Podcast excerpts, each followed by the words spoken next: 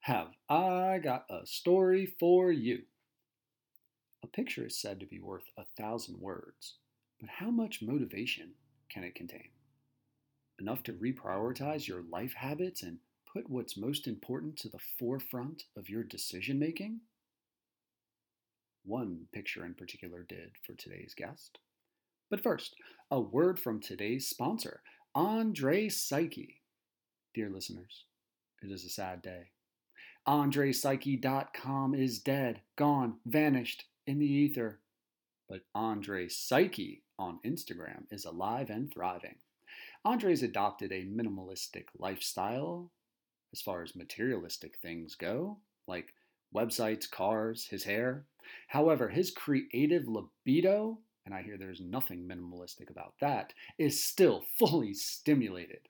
Andre is a freelance creator extraordinaire, someone who makes music, poetry, art, clothing, and lives to make others feel good. Check him out on Instagram, andre.psyche, and feel free to message him with any projects you'd like manifested, or just follow him for the fuck of it.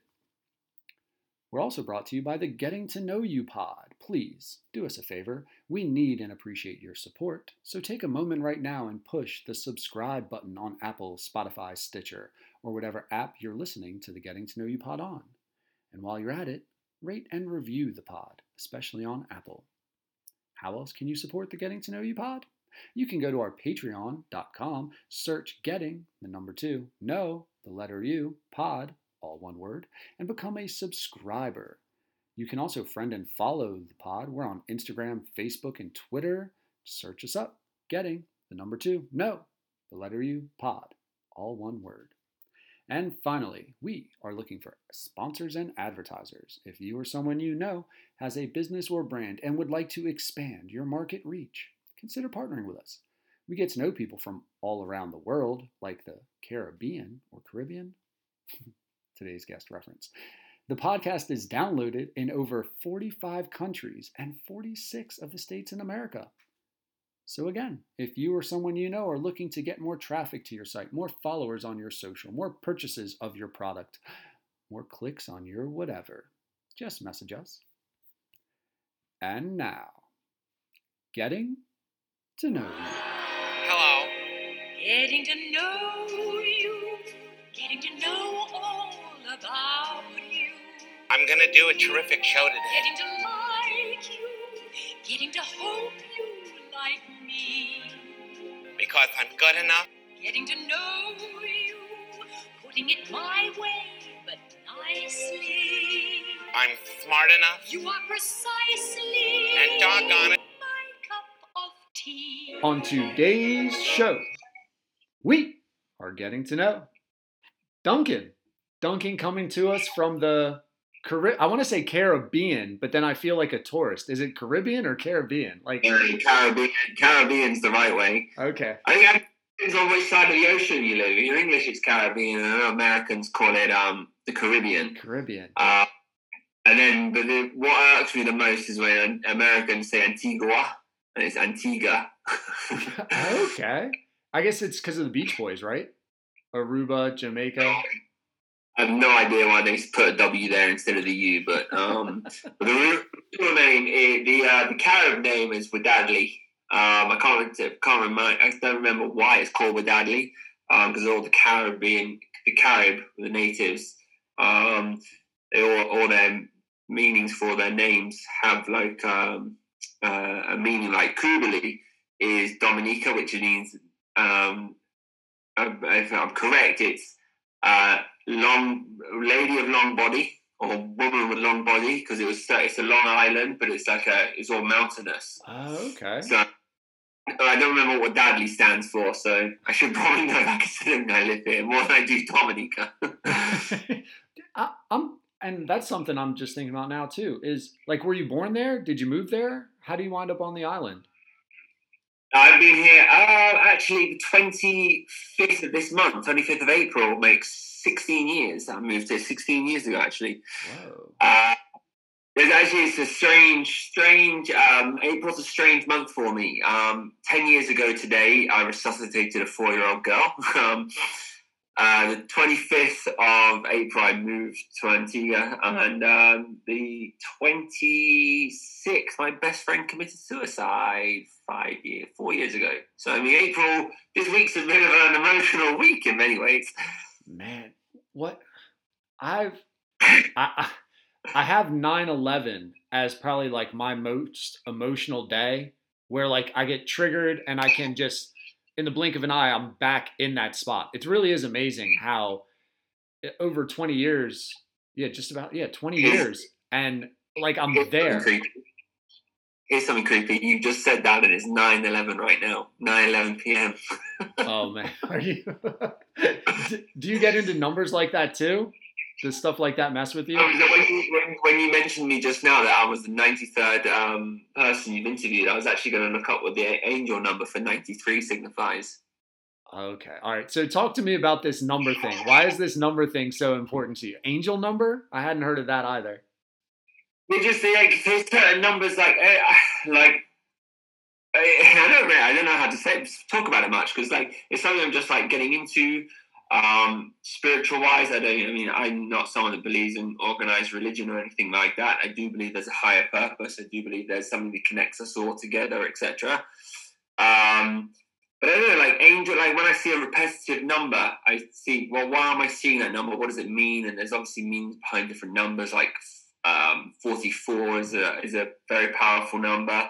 Um, Is it? uh, yeah, um, 11's a very powerful number. Um, I got, I, I, got a book. My sister has a book on all these different numbers for angels. So I have to, would have to tell you, have to look it up for you to know what that means. But I don't know. I like, I'm, I, I'm like, from what I've been going on my journey so far with that, it's, you know, you, you get these messages from your spirit guides, your, um, or your your guardian angels, etc. And it's just their way of letting you know that they're there, or there's a message that you need to learn, or a message that you need to do. So I mean, I'm sort of 50-50 about it because I, I like I said, I don't believe in God or anything like that. But this like you know, there's it is something that's guiding us, and there is something like the power of manifestation. I'm big into personal development, like Tony Robbins and um and people like him. So I mean, there is, I mean, I mean, there is this thing, and I'm like, I'm, I'm in this like back and forth right now. Where do I go? Do I go with it? There's nothing to do with it, or do I? I've seen it, so I should start really believing in it. So it's kind of,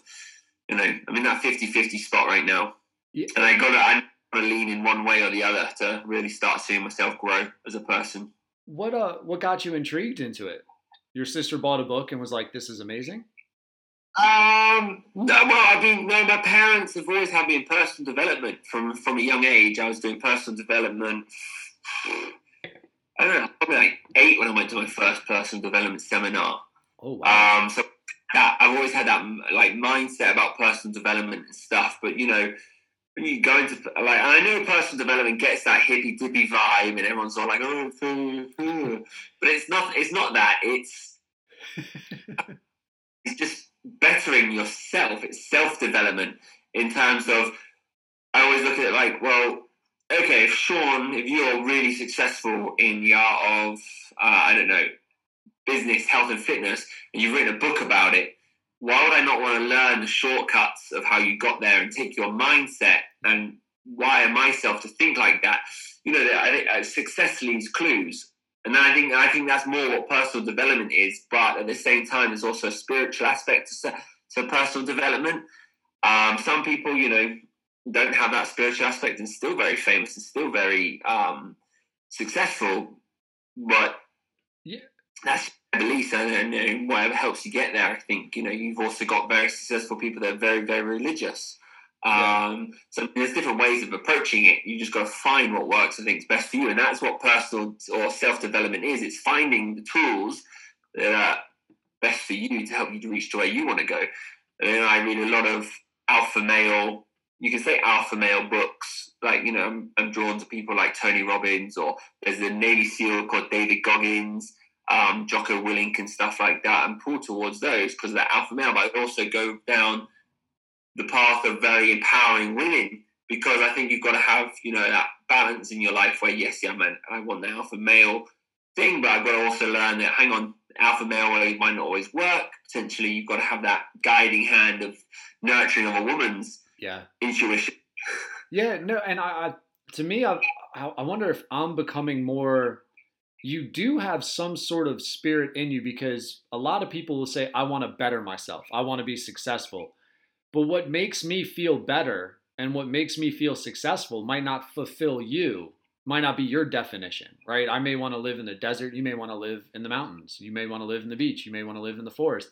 So we can have different goals that we're going to for success. And that's why the numbers thing is curious to me because I wonder like is there one Rosetta Stone that translates, "Oh my god, I'm seeing 23 everywhere." That means I should play the lotto, or that means I should go on this instinct of mine, or that means I should approach this person, or I need to stop in whatever direction I'm headed in, decision wise, go the opposite way. That's why I was kind of curious about the numbers being almost like clues and interpreting them. Yeah, I mean the thing is like when you go onto like Google or whatever, you obviously get loads of different interpretations of what numbers mean and stuff like that. There's so many, so many out there, but you've got to find the one that sort of suits what your vibe. But recently, like someone said, well, so I also see a lot of like animals when I meditate, and I've always got to go and see what the meaning of those animals are and things like that.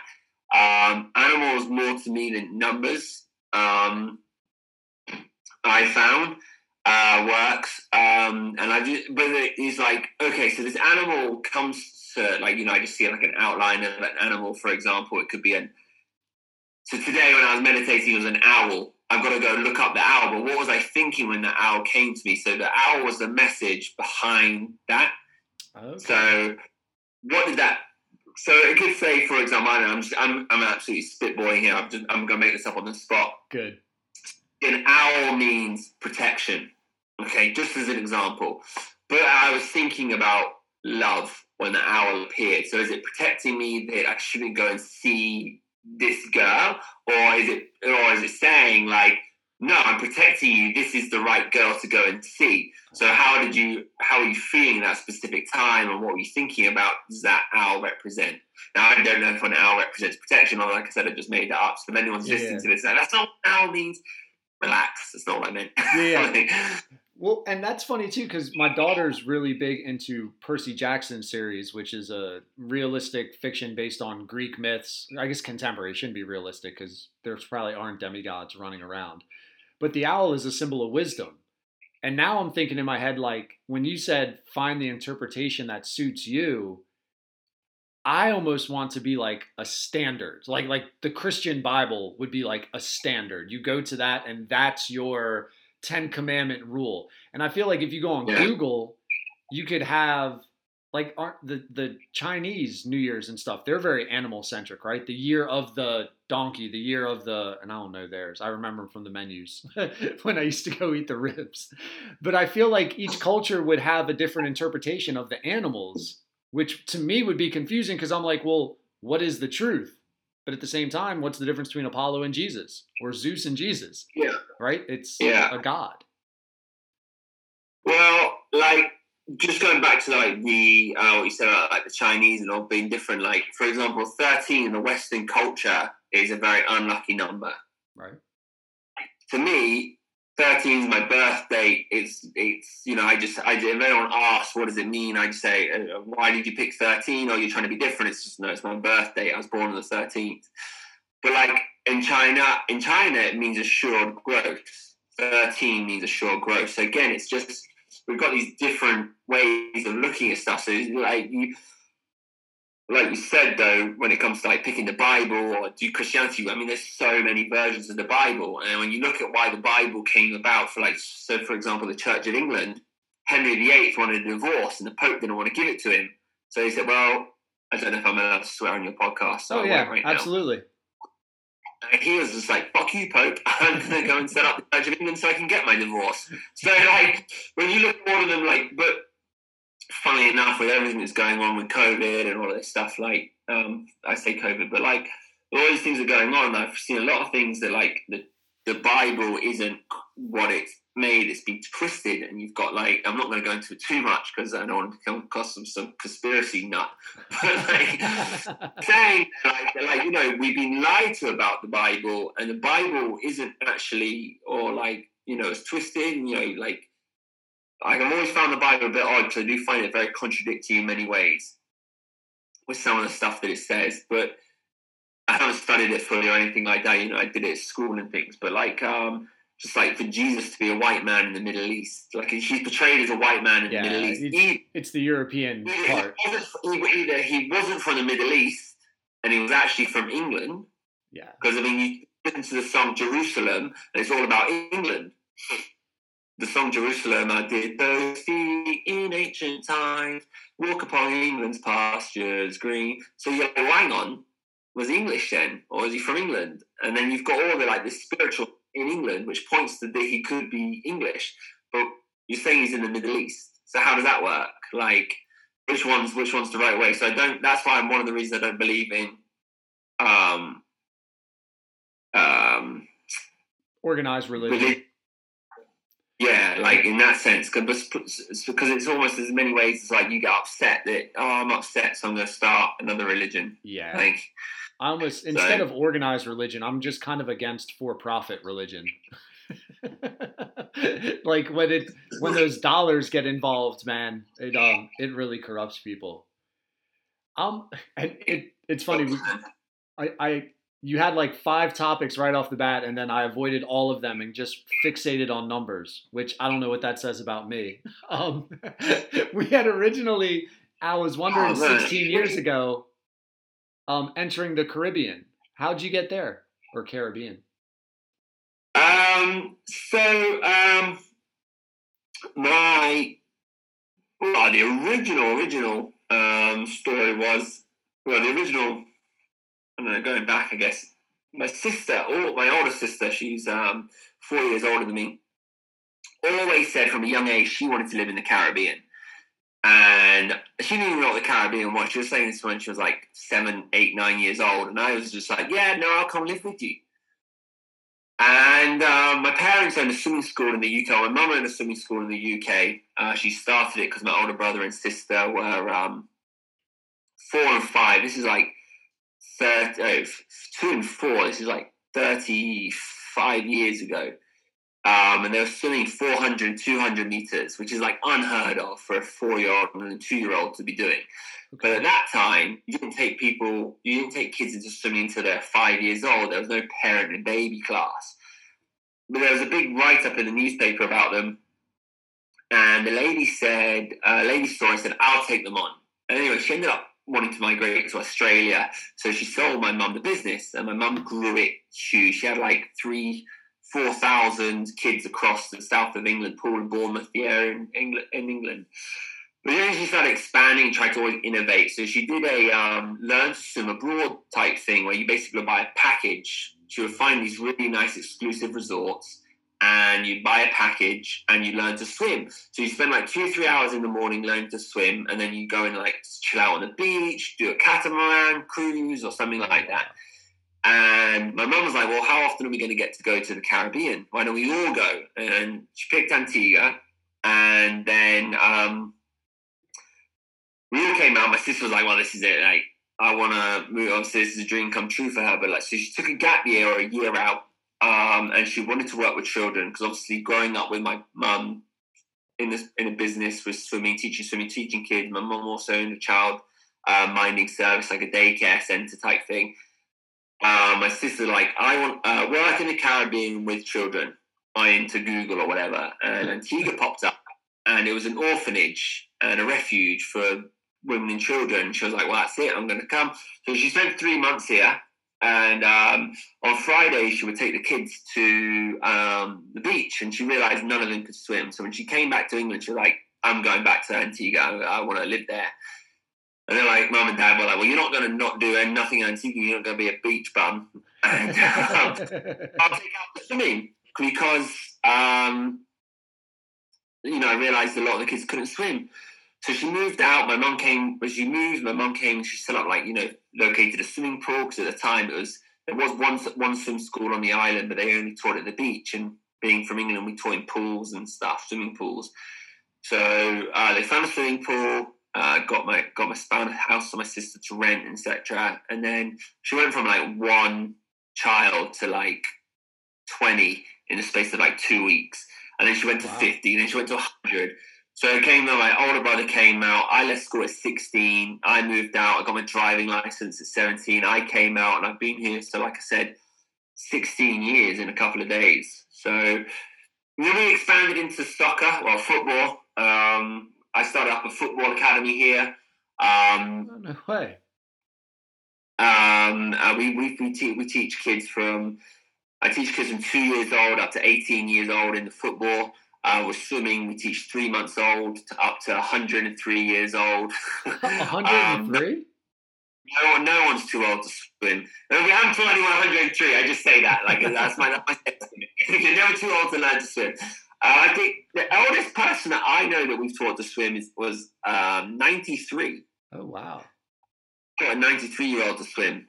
Um, but yeah, like so we expanded. We just expanded into more of these kids things and stuff. And you know, we we we started a scholarship program, which was basically um, helping locals that couldn't quite necessarily afford it. We got found sponsors to sponsor 150 kids a year to learn how to swim.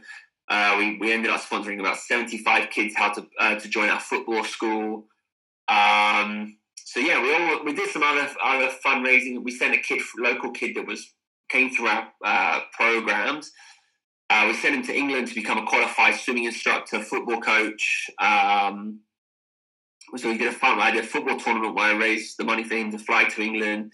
He became a swimming instructor, lifeguard, football coach. He came back. He started helping us for a while. Then you know he found a different passion. He wanted to be an airplane pilot, so he went to. Um, he, he was doing his like part-time job with us. He went and got a full-time job where he could obviously earn the money to save to be able to invest in the lessons and stuff. Yeah. We've had a couple of kids that you know.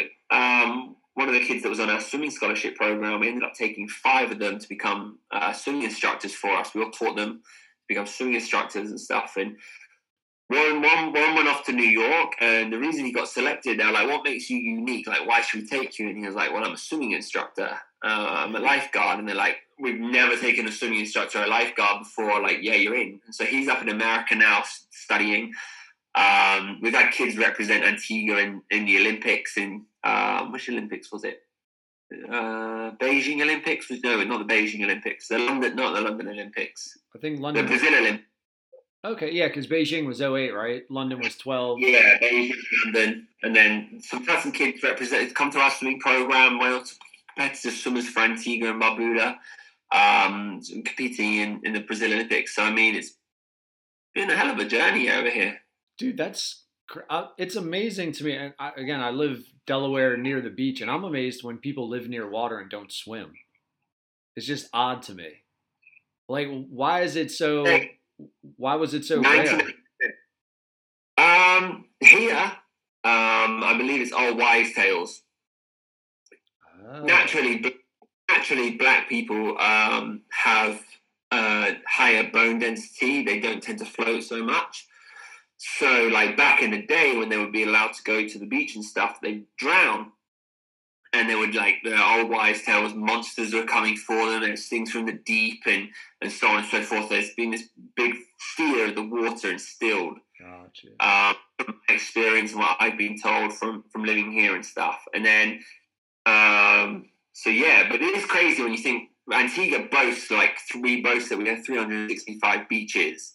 So for like 95% of the population not to be able to swim, obviously that's lower now because we've been here for 16 years, but it's it's a very weird thing that, and it's a huge skill that needs to be taught. Um, that's why we got involved with the scholarship program. We did a, uh, we got involved with the government to do like a really discounted swimming program for for kids and stuff to learn how to swim and things. Are you talking about? It, does it range like just basic doggy paddle all the way to like competitive breaststroke type stuff, or is it, or I guess class wise, what what is it that you offer? So we would do parent and baby classes, so from three months. Um, and then when they get to about, normally when they're about three years old, we would move them into our regular learn swim program. Sometimes though, when the kids have been with us for three months and they've been with us for like a year and a half, two by two years old, they can swim like 10 meters, 15 meters by themselves. And then, so we move them up a little bit earlier. And then we go, uh, our number one priority was always life saving. Um, for children to be safe in and around the water. That was our number one priority from my mum. Like, it's great that you can swim really fast down the pool, but if you're out boating hmm and boat size, which has happened, I'll get to that in a second. What are you going to do? Like, how are you going to save yourself? So we always focus heavily on life-saving classes. So learning how to be safe and around the water, how to tow someone, how to do a rope throw, how to keep yourself safe. If the boat was to capsize, what would you do? Treading water, how to preserve heat and stuff. So in England, we actually had this little boy called, he's not a little boy anymore, but he was, he was called Andrew. We all taught him to swim. He was a cheeky little fella. And um, was him and his dad were out. It, I think it was Cornwall. They went to. They went for a family trip down in Cornwall, and the dad and him got they got got riptide and were sucked out about 400 meters out to sea. Holy shit. And it was and, and, mum, and what happened was we were, we, my mum was on the poolside, and the mum came up and said, "Your swimming saved my husband's life." And mum was like, "What? What do you mean?" And she was like, "Well, this like," and she explained the situation where and they were like sucked out, and the dad was trying to swim against the riptide, and he was like, "No, no, no, I'm drowning! Ah, Andrew, we're gonna die! Andrew, we're gonna die!" And Andrew was like, "Dad," and Andrew was only like ten or eleven at the time. He's like, "No, Dad, listen to me. Roll onto your back, arms across your chest, and that just float out. The riptide will take us out." So everything we were teaching him, he told his dad to do. So they let the riptide take him out. They swam like 100 meters across the shoreline and then swam back in. So they swam like, you know, by paper, they swam about 500 meters, but probably a bit more than that because of Yeah. current and stuff. Like everything we taught them. And then here in Antigua, um, this young boy, he was petrified. We had we took him from when he was three years old, petrified of the water. And uh, him and his little brother, and they went out boating one day. And what happened was the they took their boat to get fixed, and it, what the the bung in the back of the boat wasn't put in properly. So when they were out boating, it took water and flicked. Oh, They were actually lost at sea for over 24 hours. oh my god. And it was Michael, this boy that was petrified. He'd been coming with us four or five years, and we had taught him everything and taught him how to swim, how to be safe.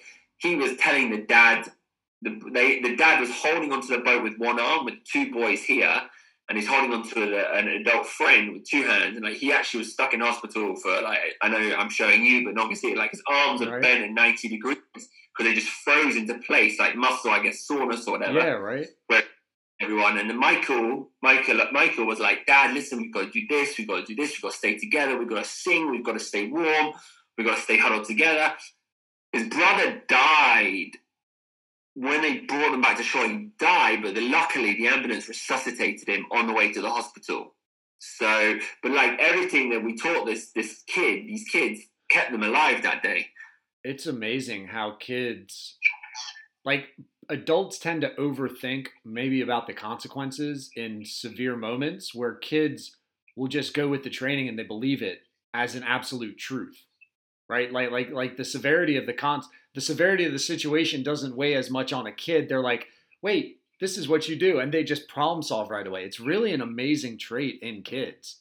I, it's um, God, Yeah, it, it's, it's repetition. Repetition is the mother of all skill. right? um, whether, like whether you want to grow your business, like you've got to do the things, the income producing activities that are gonna, you know, you can't just make one phone call client a day once a week and expect your business to grow. It's every single day, getting on the phone or whatever, like getting those clients in.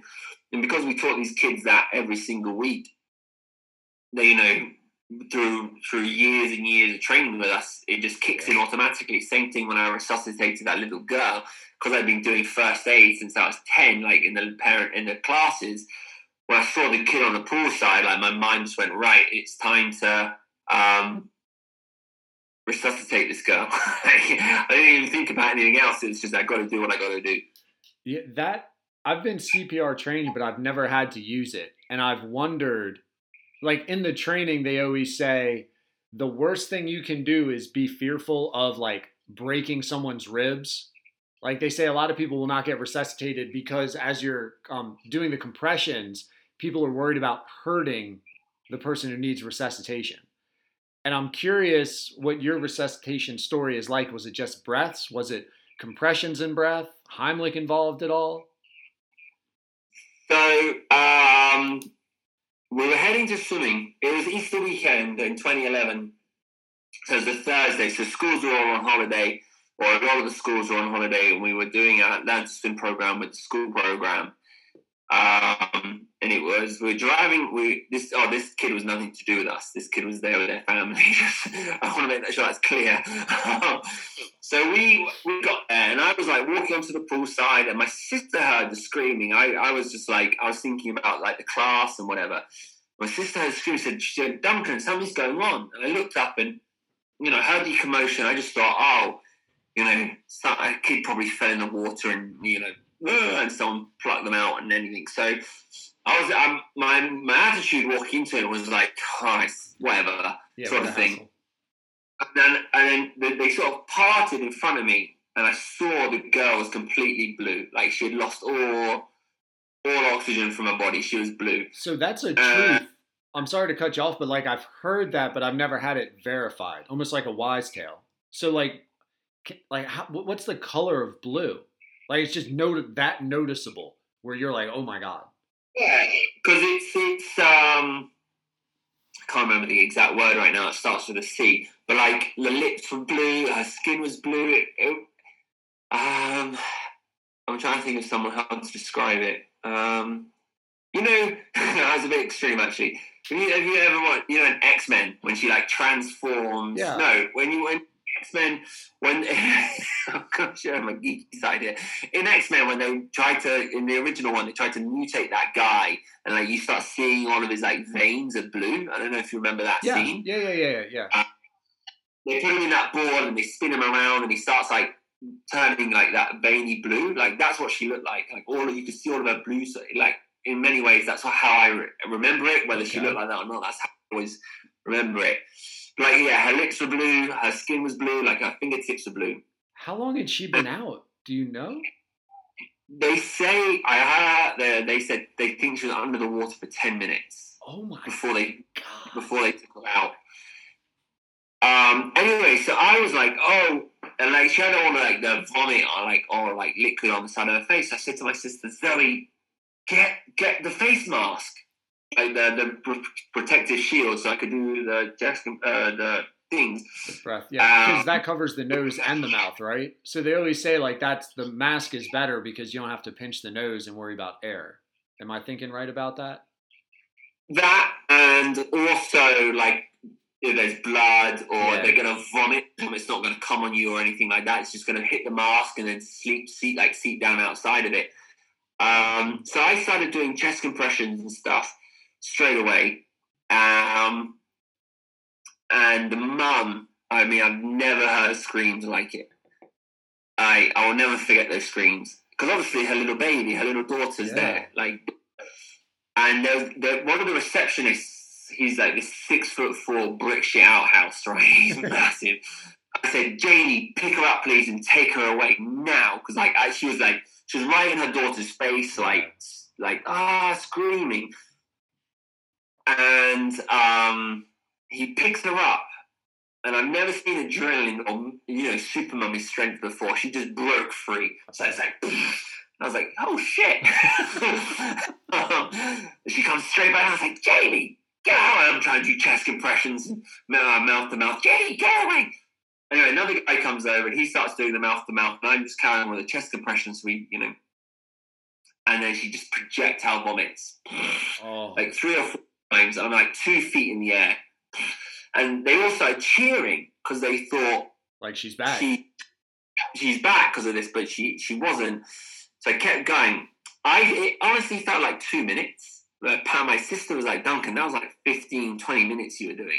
So it so I've I've always heard the opposite, and I haven't been in very traumatic situations, but it's like time feels forever and it's not.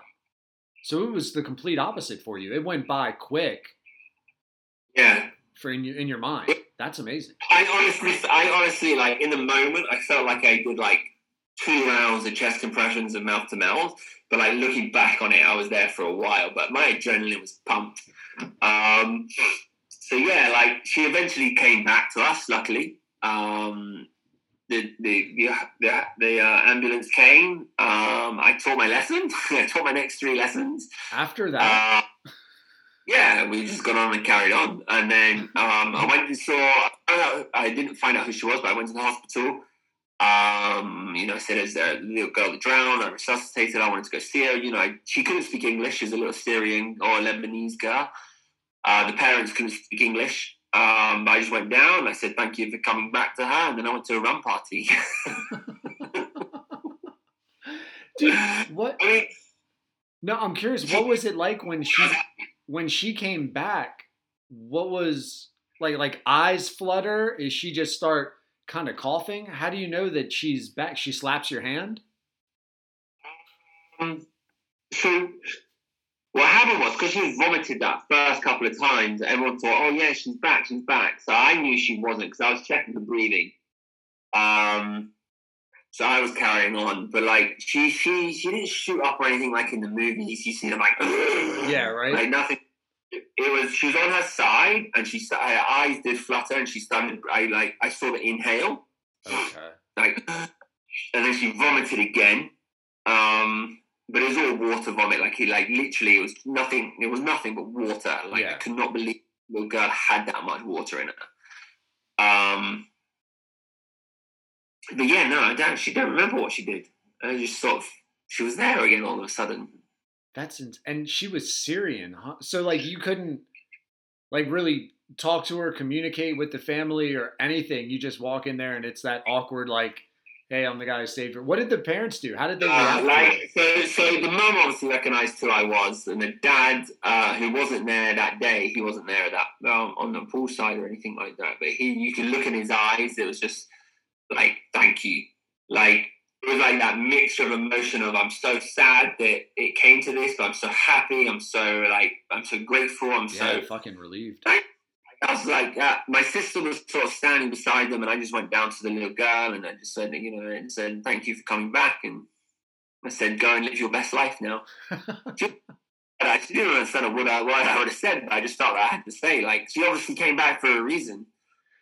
You would hope, right? Like like you it's that's an interesting part too. Not to do super spiritual again, because I, I feel like you have talk about a brick ton or a shit ton of stories. I feel like you have a shit ton of stories, but that's interesting. So it's like when you when she comes back, there's this divine purpose in her life that you see her fulfilling, or there's some cause, there's something that's gonna happen because she came back that normally wouldn't, huh? Yeah. Yeah, I'm 100%, uh, 100%. Um, so everything happens for a reason, whether you know it or not know it, it's not clear or not. I mean, it might not be necessarily that she has, like, she goes on to achieve greatness. She might give birth to someone that goes on to achieve Right. greatness.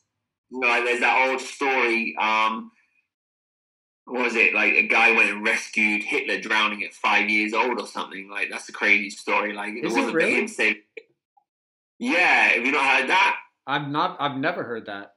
You can all bet. I don't know if it's true or not. I've never researched it, but there's a story that this guy saved Hitler, who was drowning, and he swam into the lake and saved him. And you're like, well, imagine if he wasn't there that day. Like, we'd have no World War II or anything. Yeah. Like, his was a very negative experience. No, yeah, yeah, but it's yeah, it, it, it's that same kind of vein though. Um, that's funny because like the ultimate, the moral question when someone comes at you with like murder is wrong is well, would you kill Hitler if you had the chance, right? Or then if they're like, I would kill Hitler, well, could you kill baby Hitler, or would you like adopt him and think he would change, kind of a thing? I don't know, but that's like one of those like weird philosophical things when it's super late and you've been drinking too much and you just want to like bullshit Yeah. and, and try And to also, like, on the flip side of that, like, where would we be if that if you did kill him? Like, what was it like? You've always got to think, would there just be another person that would have come along and stuff, or whatever? I mean, yeah, like you said, it's a very, very late night Yeah. drunken question to go on to for hours, or yeah take two hits and they'd be like, dude. exactly. Have you ever thought about? And then you're like, man, shut the fuck up. like that's when that's when your friends are like, dude, it's I fine. just believe I've seen those memes that go around and and uh, like, dude. Man, so I can't believe you taught classes after that. Were you just like so? Why are you teaching classes after that? How are you not celebrating? How are you just not emotionally exhausted? Well, I was, I was uh, very much on an adrenaline pump still. Um, so my older brother was actually heading down to English Harbour with a friend who was training to become a doctor. He's he's super super intelligent. Like he, he he's uh, one of those kind of people that he didn't even have to go to school to know how to be a doctor. He just would could have opened a book and it all go in type guy. Yeah, those fuckers who don't need to Google, who can just say shit without like looking it up. And Yeah. like, how? Yeah. How do you know that? Yeah. And so he came. They so, so my sister obviously called them um, to come in and like to just just be on the pool side or whatever in case they you know couldn't teach or whatever. Um, and I was high, like, I was really loud and hyperactive and stuff. It's probably the best class the kids ever had.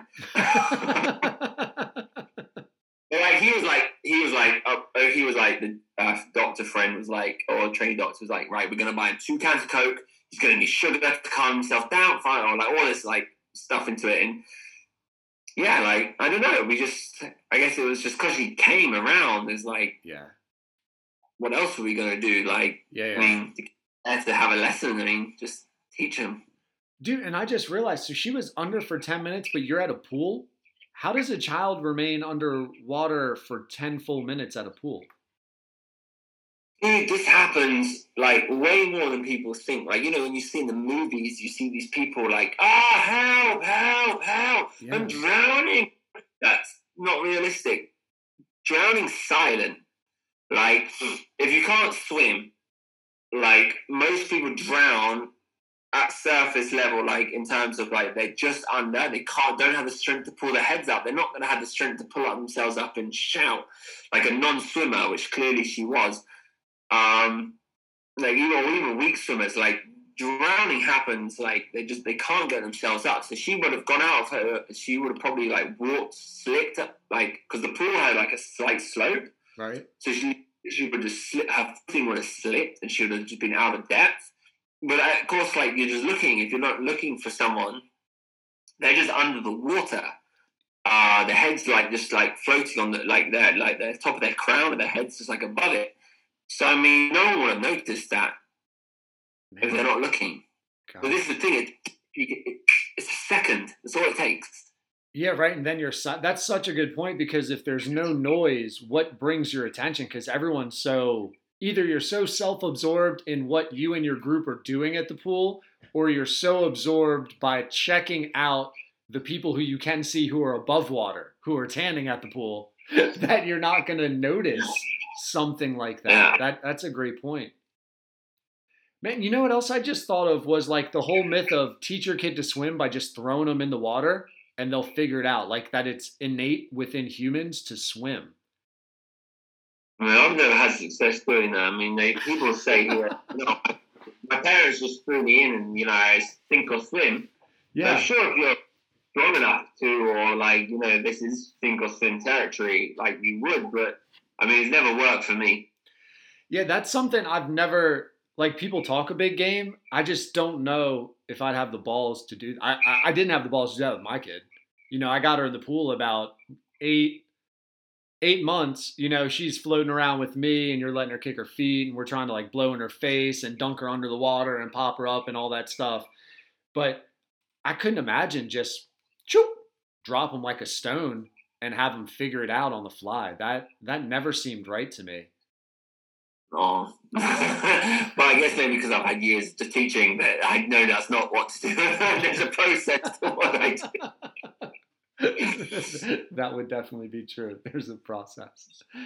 Um, I didn't get to write it down. I know you'd said that one of your friends had committed suicide in April, but I thought there was a third thing that was a little more positive and fun that happened to you in April. Moving, well, I was moving to Antigua. Oh, that was there. right. The moving to Antigua. God. Yeah. So, do you dread April? Like, how do you deal with the emotions that come with April? Uh,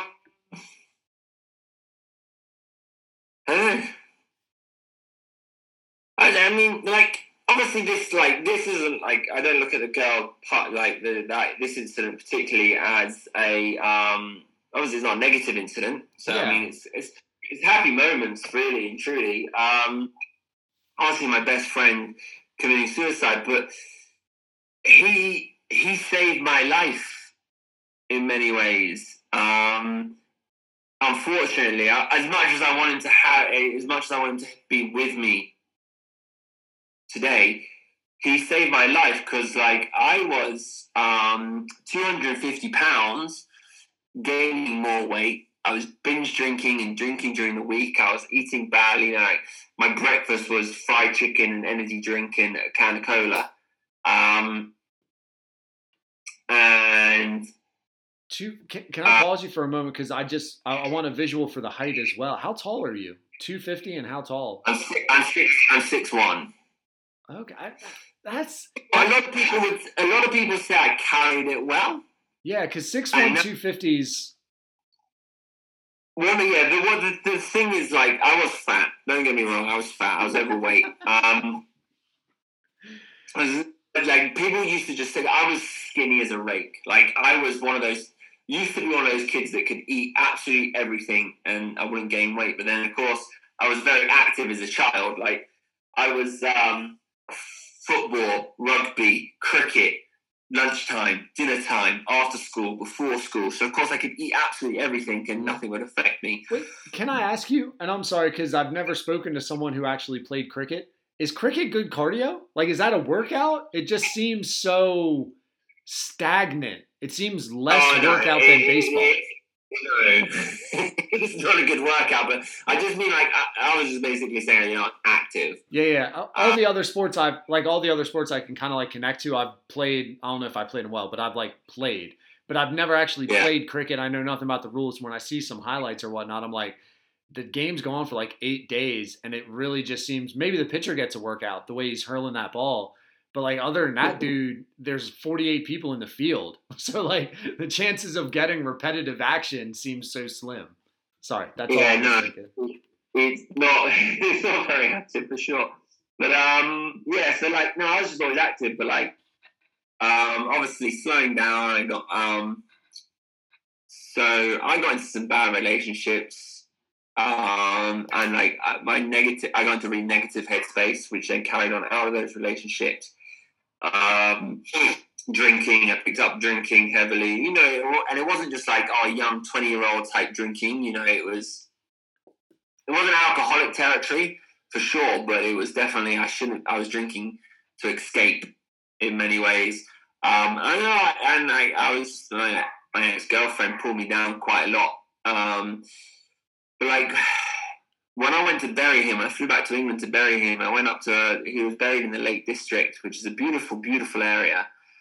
Um, and my mum drove me up because I wasn't sure on a car or anything, and she I was I was going to catch a train, but she thought maybe a bit bit too emotional or whatever. um, you know, burying my best friend. Um, but like um, we went out, we got there early, so we went out on Lake Windermere, which is the biggest lake in the Great Lakes. And she took this picture when we sat next to her on the boat, and she didn't send it for a couple of weeks or a couple of months. And I thought, and then she sent it to me, and it, was my face just looked like this balloon. But it wasn't the face that worried me. I knew I was fat and I was in denial about the fatness. It was my eyes that I saw and they were just dead.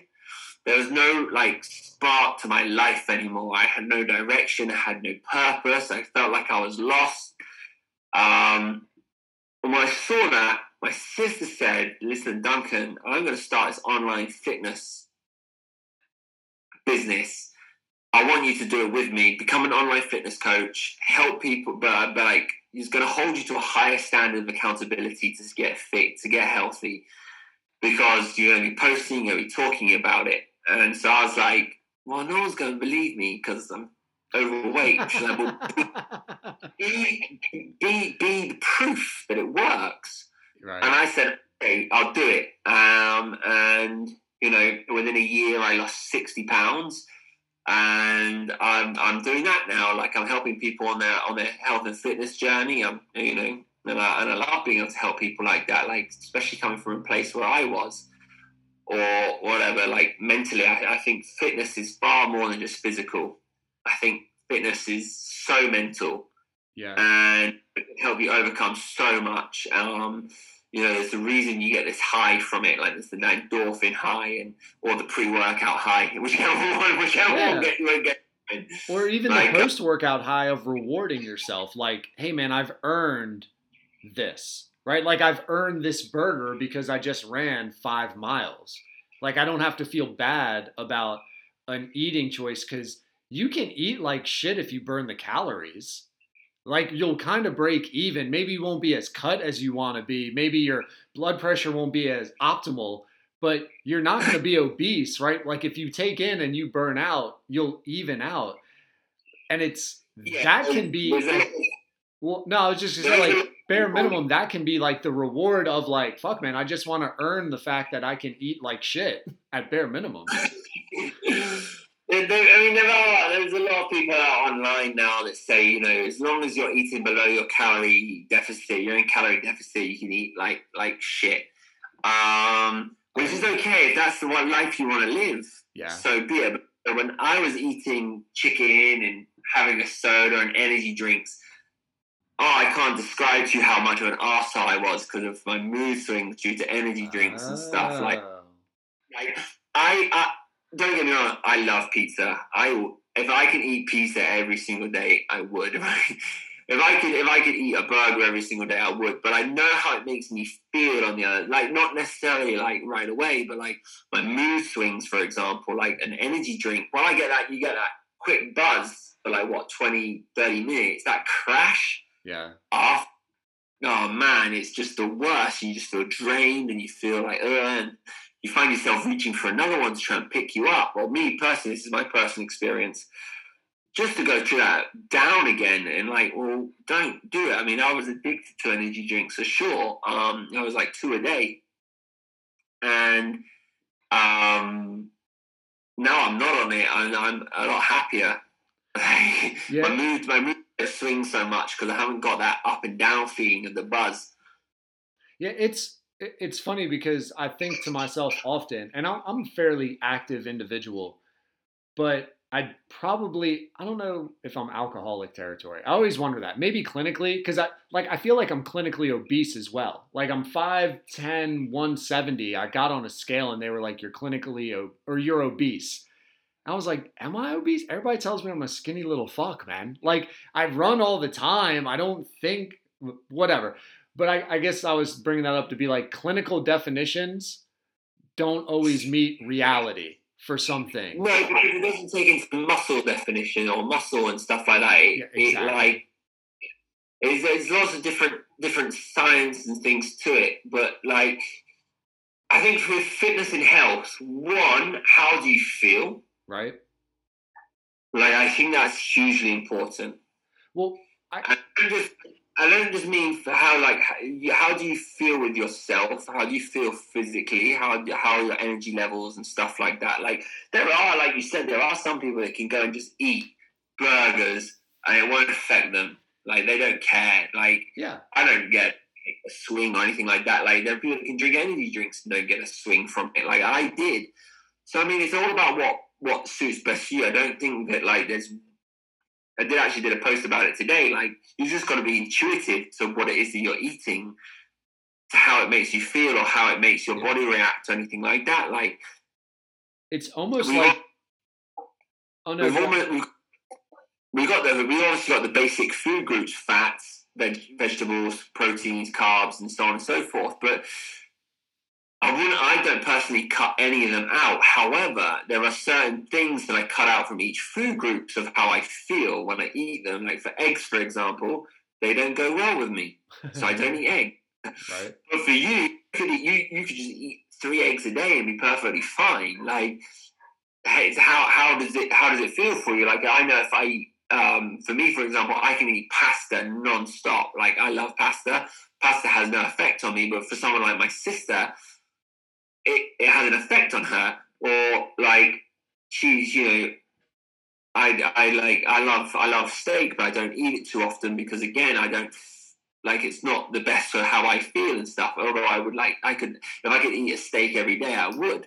But you know, it's not optimum for my energy levels. So you've got to be. I think you just got to think intuitively when it comes to how you eat, what sort of exercise you do. Like for example, if someone loves running and it makes them feel better, I'm not going to turn around and be like, well, you should probably do more weights. Yeah, right. Unless, of course, you want to tone up, then you're going to have to face that music and dance with weights. But if running makes you happy, I'll make sure we'll do a running workout, but let's bring in a little bit of weights two, three times a week to help you with that definition that you want. Yeah, yeah. If you're okay, if you're okay looking skinny like a beanpole, fine. If you feel great about yourself and you're healthy, I'm happy Yeah. for you, and that's how I'm going to roll with it.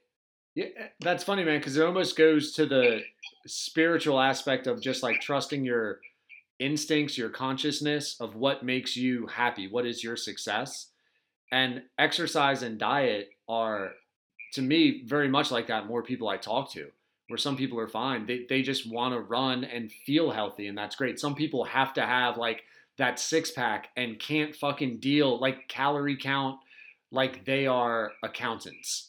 And I, to me that would drive me nuts. I'd be like dude so you only go 1200 calories a day and you pre-plan meals for a week in order to meet this caloric intake? Like that seems like prison to me but it makes them feel great. And i'm like all right man more power to you. Like i'm not going to hate on you and make you feel awkward about it but it's it's interesting the different aspects of health and diet that fulfill people that make them feel happy Exactly. And, and and it's always interesting when you talk to someone, you tell them what to do, and if they and, and if they're unhappy with the results they get for not doing what you've advised, that's on them. But they obviously love to blame it on you. Well, like if you eat a shit ton of cake and you feel like shit and you put on weight, and I tell you not to do that, but you keep on doing it, it's not me that's got the problem. We've got to sort out like what is going wrong for you. Um, so yeah, but, like some people like we like yeah, like you said, like um, some people love the fact that they get to count out their calories every day, their micronutrients and stuff like that. Me personally, no. like It's I have a so system like me, granted, I don't have a six pack, I'm not ripped. I'm happy happy where I am with my health and my fitness. I feel good, I feel healthy. My blood work shows that I'm healthy. So I mean yeah i I often, oh. and it's not, I don't do it from like a body shaming position, but I look at people who are overweight and where they're not carrying the weight well, and they just seem uncomfortable. Like they can't go for walks or getting up takes so much effort. And, and I, it's always been hard for me to understand because I almost see it as a choice for the most part. I understand there's exceptions, for the most part, I see it as a choice. Like you're almost you're choosing to have that extra weight dragging you down. And I'm curious because you seem like a super ambitious guy. Like at 225, 230, you didn't have like a talk with yourself. You just kind of woke up and the next day you were 250 and like how did you get there? I know you said drinking, but like, man, that's a that's a lot of fucking pints. 250. Well, I mean, it, wasn't obviously. It was like, it, like 2012. I was a rake, and it wasn't until 20 end of 2017 that I decided. But like, it's also what you choose. It, for me, I chose to be in denial about it. Like, I knew I was fat. And I knew I was getting fatter, but like, you know, I was listening to this, oh, but it's all right, you're just filling out, you know, you're becoming of age, you're becoming a man, that's what happens, you fill out. And, you know, guess who that advice was coming from? Not very healthy, fit people. yeah, other people who are like 265. yeah, or, or worse. And I just was like, well, yeah, yeah, of course it is, of course it is. Yeah, yeah, I've always been skinny. It's just that me becoming a man, sort of thing. But because that's how I chose to believe, and it's, it's the stories we tell ourselves, and that comes true with anything. And That's a good point.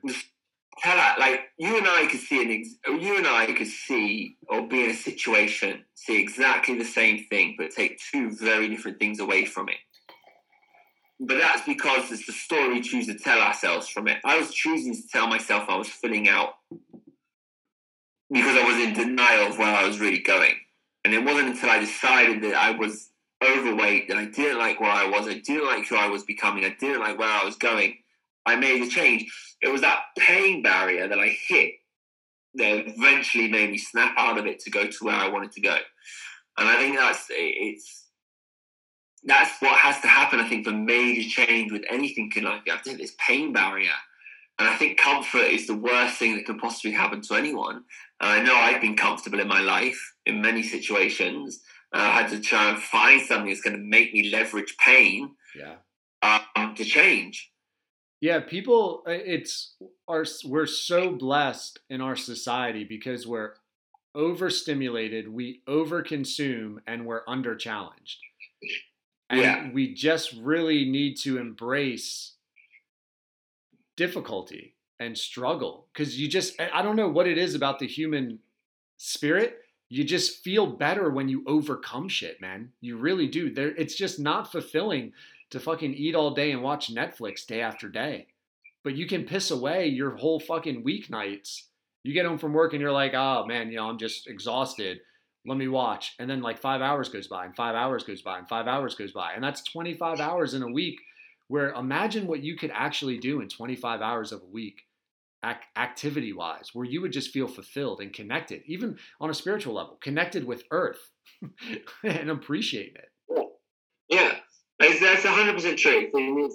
That everyone has, like, the old cliche thing, everyone has the exact same amount of time.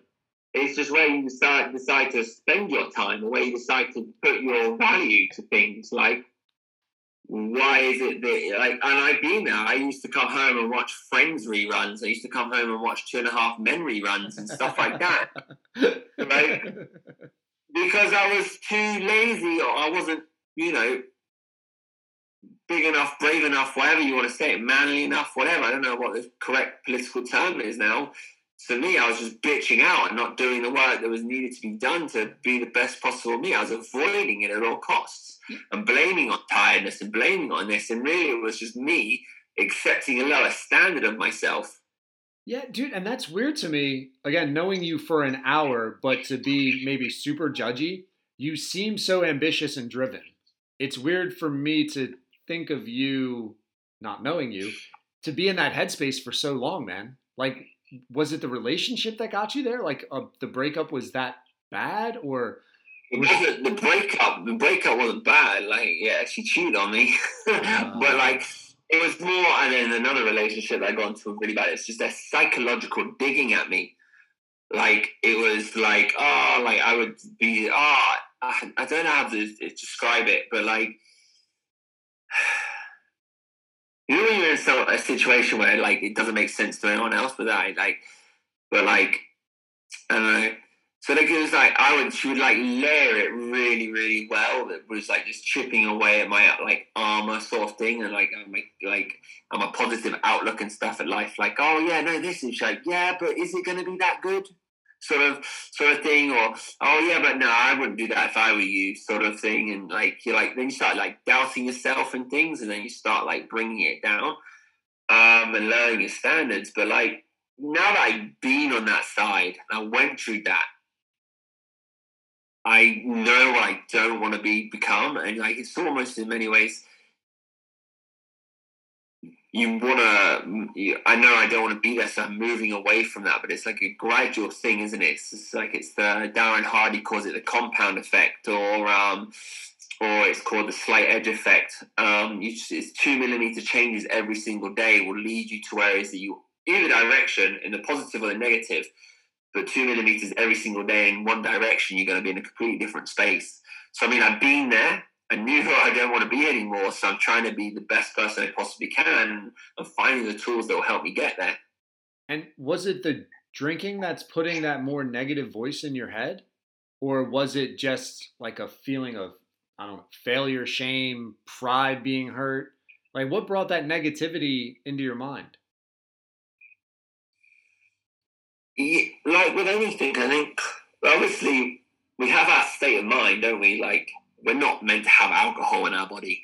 We, we drink, we smoke, people smoke, people like even cigarettes, weed, whatever it is, that's altering our natural state of being. So, of course, when you're taking in information when you're not in your natural state of being, I believe will help with that situation of picking up things negatively and it going into your subconscious and stuff like that. But ah, Huh. like don't know, like definitely, definitely. I mean, even if I was to like, I don't drink much now anymore. Like I was never, like I said, never an alcoholic, but I know what drinking does to me, how it makes me feel. Like I could sniff a beer and probably be hungover for three days. Like Really? alcohol me don't go don't, don't go very well anymore. Um, but like that's me. Like some people, like I said, some people can drink, and be perfectly fine the next day. Good for them, whatever. But when you're when you're changing your conscious, like you're like in terms of like your natural being, I do think like.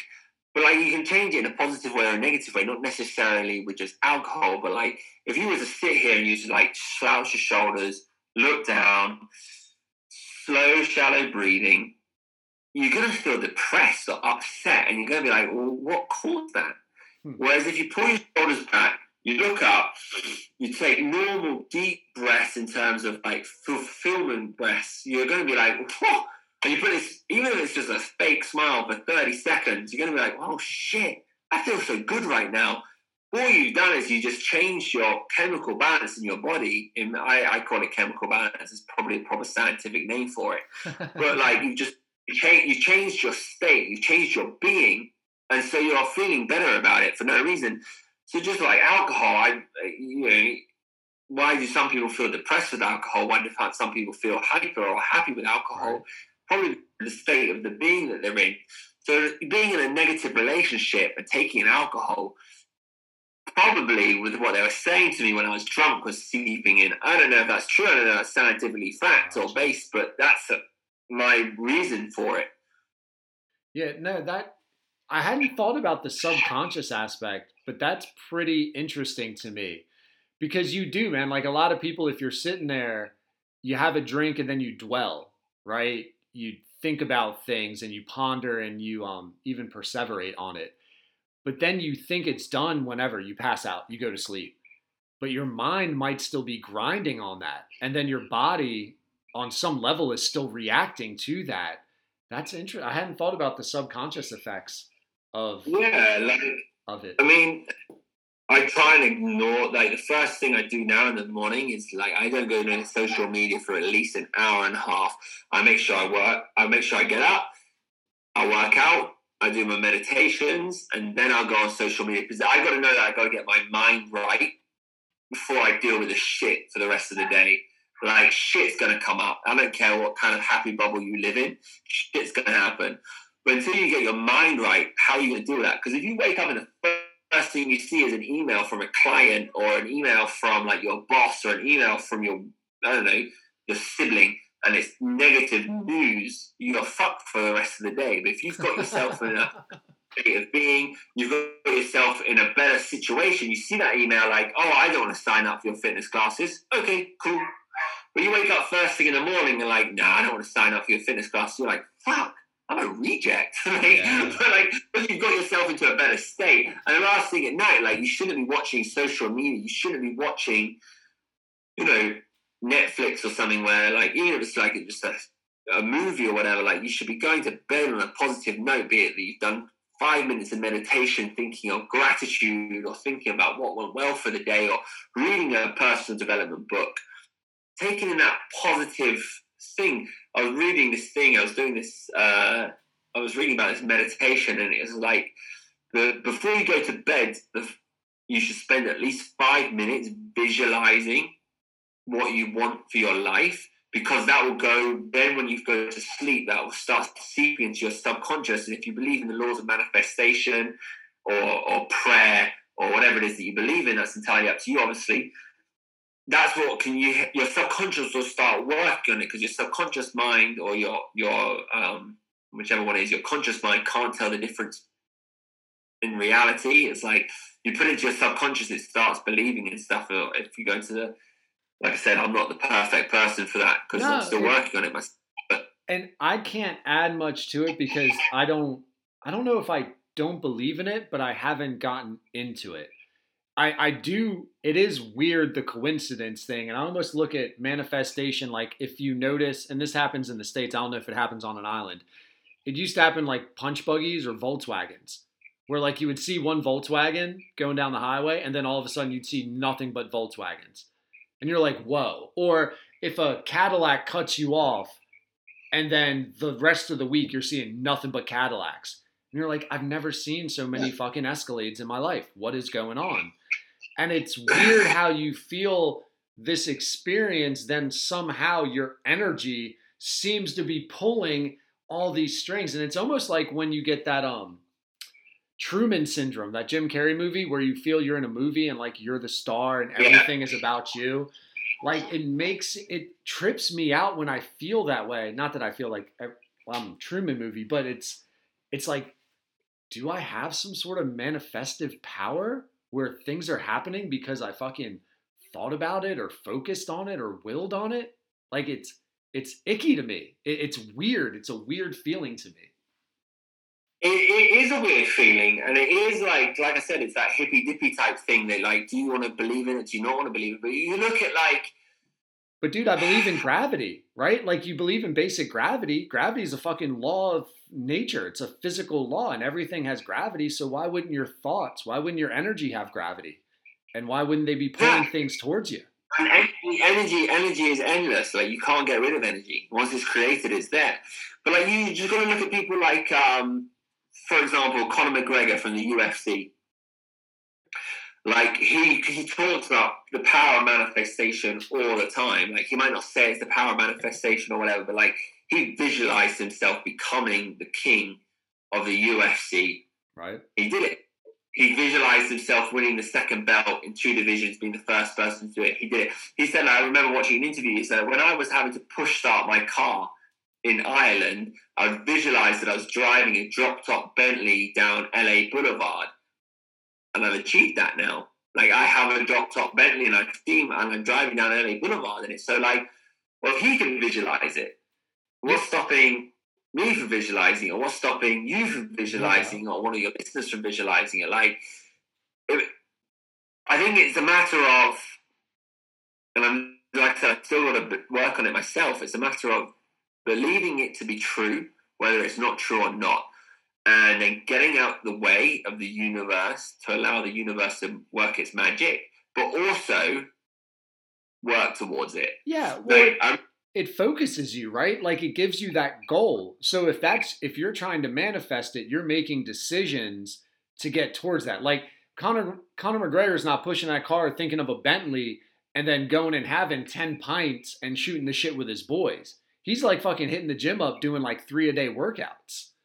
Yeah, exactly. You know, but it's that's driving his decision making cuz he's speaking it and then you feel accountable. Almost like if you post something on social media hey, I'm gonna do, I'm gonna run this marathon. Well, then you're gonna catch a bunch of shit if you told everyone you're gonna run a marathon. You don't, you don't do it. So now you got to train. Now you got to wake up early. Now you got to drink less. Now you got to stretch, and it works. And you're like, did I manifest it or did I just set a goal and achieve it? I was actually. It's just funny you said contra- uh, you say it on social media or whatever. I actually just read in the book Atomic Habits by James Clear. He was like, you should write a contract to yourself yeah. for something that you achieve because then that's more likely for you to stick to it. Or it, like tell a friend, like, hey, yeah. I'm going to do this. Here's my goal. And yeah, and if you tell them, they're like subconsciously they you've told someone, but also that person now, all in many ways, your accountability partner, whether they choose to be or not. Yeah, hey, I, I want to lose fifty pounds, and you may go, yeah, okay, whatever but you told them, and then that's going to hold you accountable because you told. Because when you're like in a month's time, when you're like showing that donut down your face, your friend's going to be like, "I yeah. thought you wanted to lose fifty pounds," and you're like, "Oh yeah, shit, I did." Dude, no, no doubt. And it's funny, man. It happened to me with this podcast. I had the idea, and I didn't really talk much about it. And I wound up. It was St. Patrick's. I remember it was St. Patrick's Day, and I had maybe one too many beers in me. I had run a 5K that morning. So like 9:30, I'm done with a 5K. I didn't hit a PR, but I ran a pretty good time, and it was just like day drinking from there. So by three o'clock, I'm just buzzed. And I talked to this dude about making a podcast, whatever. Three months later, he comes on and he was like, I can't, dude, like, I'm kind of proud of you, man, because I can't tell you how many people talk about shit they want to do and then don't do it. And the point to mm. the story is, like, even though I was buzzed, I remembered it the next day, and I'm like, fuck, man, I gotta start doing this. If I'm a, if I'm gonna be the dude that walks around being like, hey, this is my goal, you can't be that dude that walks around saying this is my goal and then doesn't do shit for it. Like, you're you're you're you're hypocritical. You lose all credent like people won't believe in you. And it really did make me feel accountable and that's a real small example but i think that plays out with anything. When you talk to people about things regardless of your relationship with them maybe it's males but you don't want to hear shit. You don't want dudes to come back at you to be like i th- thought you were going to start jogging bitch. I don't see you running. I, I like I always like I've, I've, I've, I know people that are, are like they're like um oh I don't want to tell anyone my ideas. And I always feel that's a bit of a cop out because it's like if I don't tell anyone they don't know whatever I achieved or haven't achieved. And I know I'm, I'm guilty of that myself. Like uh, but like I've noticed it more now I've like I've always when I started my online fitness journey I always wanted to be as open open as truthful as I possibly can on my journey about everything on my Instagram on my Facebook page um, because I didn't want anyone to think there was a gimmick or it wasn't like like I was living living it. I didn't want people to be like, I don't want, hey guys, follow my programs and lose fifty pounds, but like I hadn't lost any weight. yeah So I lost any weight doing a program, I'd be like, well, listen, I didn't lose any weight because I fucking ate like shit. I don't ate way too much or whatever. Like, so I was always want- wanting to be open, but like, it's that level of accountability I think that will hold you. That's why we have my. That's why we do the VIP groups that I offer. It's that accountability in the groups, like posting every day, like turning up. Because again, if you're saying every day that you're turning up, it might not be the first month. You might not lose ten pounds, but it's that compound effect of turning up every day in the group saying you've done your workout, if you're truly doing it, in two, three months down the line, you're gonna lost that 15 pounds. Yeah, it it really is. It's amazing how easy it's to overlook, and I don't know why people get feel or get to feel so isolated. But you should be open about things because not only that, it would also help you to challenge: Is this worth it? Like people's responses may have you sharpen your ideas, may help you to set better goals, may help you to adjust course based on someone's reaction. They'll be like, ah, and then you're like, ooh, maybe that is a bad thing. I hadn't thought about that. And it's funny Yeah. how more and more people are less open to that kind of interaction. Are worried about backlash on social media and stuff like that. Like especially today, like you can post something and like five years' time, it can come back and haunt you. Oh, dude, that's the Look- worst. Yeah. But like, but like, people are scared now of judgment as well in terms of, oh, you're a failure, you didn't make it. Like you said, and like, but so people are scared. I think myself included. Like I was scared to do a lot of things, in because I was afraid of what people were thinking. It's it's getting to that point where you're not paying my bills.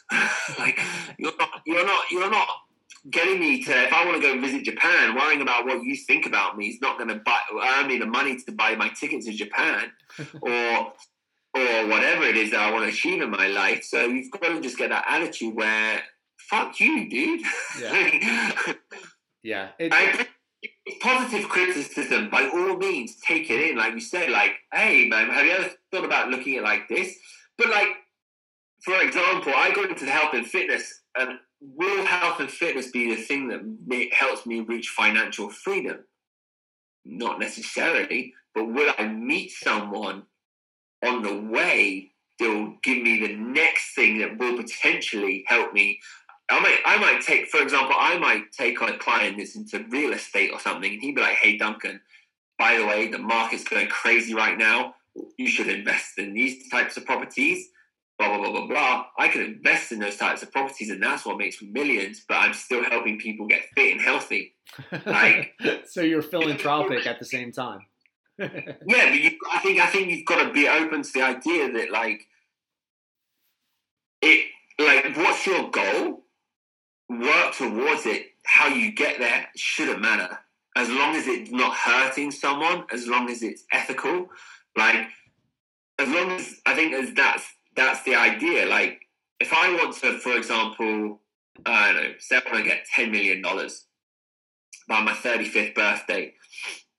If I don't buy a lottery ticket, I've got less chance of winning ten million dollars, right?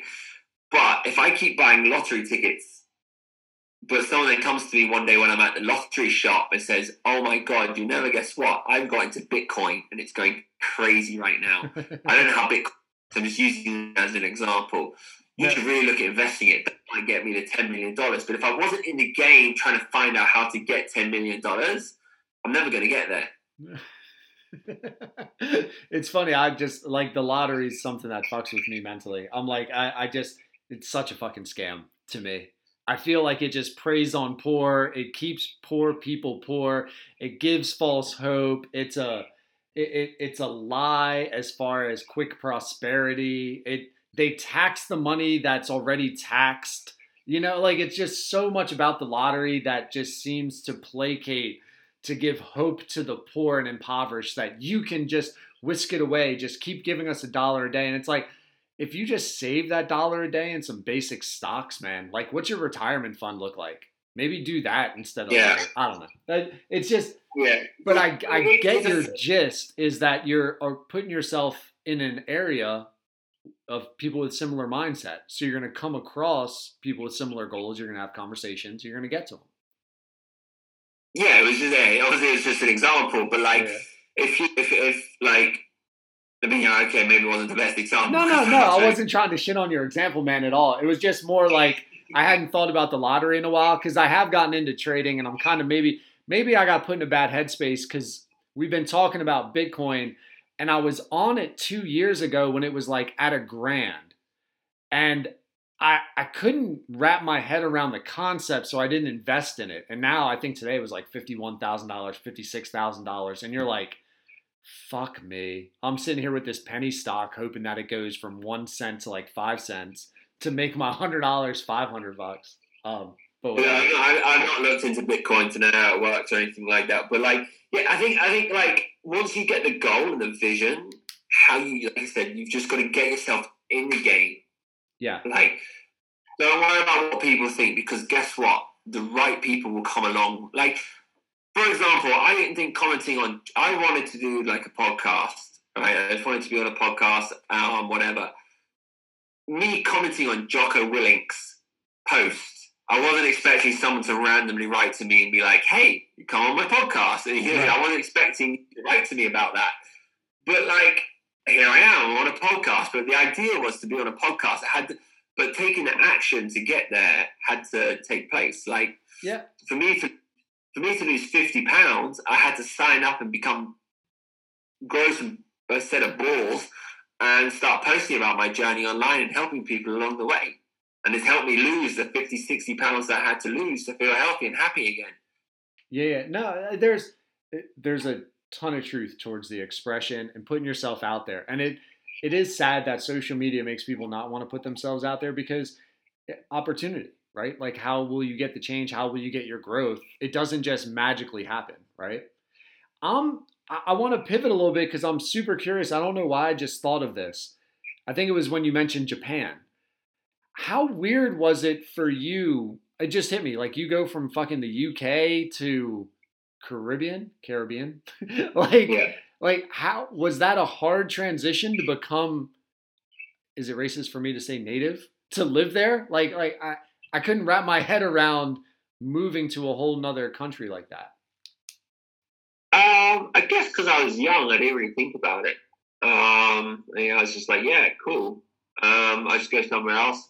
Like the plan was never to be here by now. Like, um, I was like, yeah, two, three years. I'll go spend my life snowboarding. um, like I go, I love snowboarding. I, I, I'm a, I'm a pissed off snowboarder because I'm not going to do it. But like, um, I'm a snowboard instructor. Actually, I'm really putting it to good use. Are you really?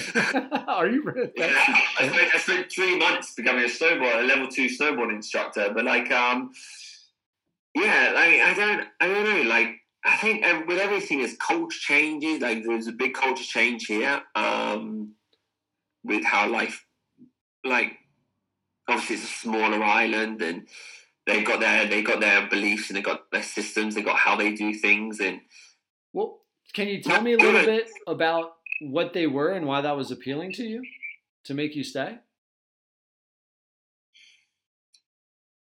I think it's just because I grew the business here. Um, and now it's sort of just like um, I'm here for now. I do plan. I do want to leave. I do want to go and pick up and move somewhere else. I prefer to be near the mountains and the lakes and the beach. The beach is the ocean has always been home to me. I lived on the south coast of England. I was I was never too far away from the beach, but um, I don't know. I, I miss seasons. I would love to be able to have some seasons in my life again. Like, don't get me wrong. I've been back and forth between England and experienced seasons and stuff like that as well. But like, I'm fed up with just being hot all year round. like, I want to feel that you know, when you put on a hoodie and you feel like, oh, it's coming into winter season, or oh, it's coming to spring season. You see all the changes of the flowers and stuff like that. Like, um, but yeah, like I would love to move again. But I guess it's just like growing a business here. You know, now with, with everything that's happening in the world, it's not quite so easy just to pack up and leave. I got my house here and stuff like that. I built a house here. It's just like I can't just pick up and leave right now. So maybe in the two, so where we are in two years' time with all this craziness, I might be able to move again. Um, so yeah, but like. I don't know, I'm still learning so much about Antigua, which is weird considering it's so small. Just like some things just don't seem rational. like you're like, how have you thought that? Um, Like the fear yeah, of swimming? I also like how there's so much like um, I wouldn't say political correctness, but like I don't know, like there's no like health and safety in many ways and stuff. Like you're not gonna get like, hey, you haven't got a helmet on at the building site, we're shutting you down type thing. It's just like we get on with it. Like people ride in the back of pickups, like they just sit on the side of the pickup truck and drive along the road at 50 miles per hour, and they're just holding on. Like you wouldn't see that in England or anything like that, or in Canada or America. It's like that sort of like that sort of side of life where you quite like that. Like it's not, Less regulated. yeah, but at the same time, it's that less regulation that creeps into a lot of other things. You're like, oh my god, please, like, where are the regulations? so it's like, anyways, Like what? And uh, again, I'm just curious because it's such a foreign lifestyle to me. I remember I, going to Mexico and seeing like five kids in a car, and I'm talking like ages 18 months to a newborn or whatever, and like not one car seat. And it was just so Yeah. weird as an American. You're like, they're all gonna die, and then you're like, no, dumbass. like that's just like they're they're gonna make it. so I'm curious. Yeah, like, yeah there, there's a lot of that. Like you've got like uh, the kids and stuff, and I, I'll see these kids and like, put your kid in a seatbelt, but at the same time, you're like, well, they're okay. it is weird, but um, like just like the process of stuff. Like for example. They'll change the rules on you left, right, and centre, or they won't know the rules. Like, for example, when I was going to immigration and stuff, like you'd have to go here, you'd have to go there, and you have to go there. And then the next year, you go to the first place that you went to last, and you're like, oh, you don't need to come to me anymore. You're like, what? And then the next year, oh no, you've got to go back to that first place again. And you're like, how does this, like, where's the system in place for this? Like, Oh, it changes like all the time, or it just depends on the mood you catch the person in massively to like what the rule is that day. That's awesome. They just get to interpret It- it. it- it- If, if, they're, if they're in an upset mood, that, that's it. Like I know you can in, in America and England and stuff. Like whether in an upset mood, they've still got the procedure to follow. Yeah, But in right. an upset, it's just like nah, fuck it. Yeah, I don't like. the day. I don't like the way you're dressed. yeah, it's just like you walk into a place and like, ah, yeah, no, I'm not dealing with that today. But what? This is your job. Bothered. Like, oh, okay, I'll see you tomorrow then. Yeah, good luck with that. no doubt. Permit denied. yeah. Um, what was it like? I didn't know you owned a home there. What was it? Was it difficult to buy a home as a foreigner? Is it an easy process? Uh, Well, we, we built a home. This is uh, it's a, it's a. We, we bought some land, and then, funny enough, so um, we, the idea was never to actually live in this house. The idea was to build this house, sell it, build another house, sell it because we got quite a bit of land. We got like an acre of land, so it was always to build, buy, build, build, sell, build, sell, build, sell, and then live in the one that we wanted to live in. Um, but but um, when the it was actually um, there's a guy here called Allen Stanford who built a two billion dollar Ponzi scheme. Not in Antigua. He was like uh, he was an American. He was a Texan.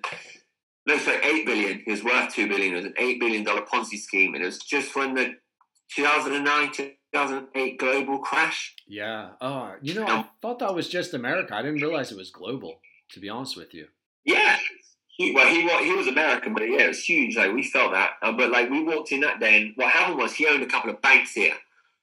Like he started banks and stuff, but so everyone was trying. Everyone was rushing the bank. The day he got arrested, he rushed the bank because obviously it was a Ponzi scheme. But the bank that we were a part of was uh, was a global bank sort of thing, so they were protected. His other bank, which was an offshore bank, they lost all their money. People lost their livelihoods. Could you fucking two two things? Could you imagine having so much money that you open your own bank, and then can you imagine the bank just fucking not having your money when you're like, that's what banks do. That that's Yeah. that's so scary on so many levels. I'm not. I'm not 100 percent sure how Ponzi schemes work, but there were people like not just in Antigua, but like in America and stuff. They just like were like, yeah, no, there's there's no money Yeah, because obviously he was just it to live his lifestyle. Um, No, yeah, that, yeah, we that's were- basically how Ponzi schemes work. It's ama- they're amazingly simple, and they just they fucking ruin people. It's it, it's Yeah. amazing how basic it is. But yeah, The crazy thing was like the weird thing was his Ponzi scheme. Like, like from my understanding, his Ponzi scheme wasn't a Ponzi scheme in many ways because people still had the money. It wasn't until he was arrested. That's the thing. Like, it wasn't until he was arrested that the money disappeared. Like, people were still be able to go withdraw their money. It wasn't like you know how most Ponzi schemes work, where people are like, "Oh no, we can't give you your money because it's tied up." Blah blah blah blah blah. People could still go get their money at any time. okay. You see, I'm not But every super bank, familiar. every but bank, yeah, think about it, every bank's a Ponzi scheme. There's no way, like, if, if, if, for example, Bill Gates goes to his local bank and, like, by the way, I want 79 billion in cash, I can just lie on it. They're going to be like, uh, we don't have that. Like, twenties. we can have dollars. The best we can do. Very true. I'm sorry. I didn't mean to cut you off, but yeah, it's just funny. Like the, these billionaires come up with this simple scheme of like, hey man, you're gonna give me a shitload of money. I'm just gonna give you quarterly papers saying you're making more money, and you're gonna keep Yeah. believing me. And really, there's nothing there. It's such a simple, basic premise that it's like, how can you have the fucking balls and the deception to do that? But anyway, so Yeah. it you Yeah, guys we were somewhat safe. We, we literally walked in the day that everyone ran to the everyone was like ran to the bank to try and withdraw all their money, worried like at the, this thing. And then we went in there like, oh yeah, sure, come in. And we just got they went in, they signed the papers for our mortgage, and we walked out there and started building our house the next day. So I mean. Everyone was like, ah, the, like the line for the bank was up and around the down the road, right? Right. Like hundreds of people were trying to get their money out, but of course they couldn't. There was no much, there wasn't that much money on the island or in the bank. But like they were like, yeah, no, here's the mortgage. We went out that day, had the mortgage, and started building the very next day, or like in a week's time, or whatever it was. was it how weird is it to build over there um, This is a prefab hurricane-proof house, so they say. So I mean, it wasn't hard. We had a bit of a problem. There was a, like a the, the the like the um the person in charge of the project was like we ended up we ended up getting fired because they weren't doing their job because it was like meant to, this house is meant to go up in like six weeks, six months because it's a prefab house, and it was like six months and it still hadn't even started. oh So there was a bit of a problem and he- headache there, which is like which made it harder for us to sell it, which is why we ended up moving into it. But um, because obviously it was six months, we were meant to have sold it and stuff whilst it was being built, but we couldn't sell it because there was nothing there. Um, but yeah, like it wasn't hard at all. We just had to pay our because at the time we weren't we weren't considered we hadn't got a passport or anything, so we had to pay a local like a foreigner's fee. But yeah, otherwise it was just okay because that's what i was wondering i've heard in some countries if you're not like a citizen you're unable to buy land or actually own and i wasn't sure how that was working down Yeah, there No, here it's just you pay a foreign, you pay like a, an extra five percent foreigners tax, basically. Okay, like a one-time tax, or is that like an annual property tax? No, one time. Gotcha, gotcha. Okay. And how do you feel about living in there? Do you look at it and you're looking around being like, I fucking should have made 30% off of you? or is it like a real chill place for you to live? Yeah, no, I mean, it I do get claustrophobic in the sense that like you can drive an hour and you're back to where you started. like, Uh, like it's a very big island. It's only 104 square miles. So, um, in that sense, like you, when you want to, like it's, you know, you might want to see a really tall building. Like in, in America, you could like drive, or in England, you could drive an hour that direction. You could be in completely different space. You could be in the countryside. You drive an hour that way, and you're in the city. Whereas here, it's not like that. So you do get that claustrophobic feeling. Uh, but otherwise, like, I- um, I, I can just go about living my life and it's normal. I'm not bothered by people don't harass me, people don't bother me. Uh, honestly, if I see the kids that I teach and stuff like that, that's like, you know, when I'm out on the beach or whatever and I'm trying to have a chill drinking day at the beach and the kids are like, hey, I'm good. I'm like, no, I don't want to play football with you right now. I want, I want to chill out. Otherwise, I mean, it's like a, it's a very tight knit community. Everyone sort of knows what you're doing and stuff. I guess like in a small out town in America, I guess where everyone knows everyone. Yeah, right. That's kind of what I was picturing as well. Were there any, and I don't know if this is a stupid question, but were there any like racial issues going down there that you experienced or nah? Yeah. There is racial issues. Um, there is. Um, I mean, it's it, off my it's water off my back. Like it's, it doesn't mean much to me. I mean, I've been called white man this, white trader trash.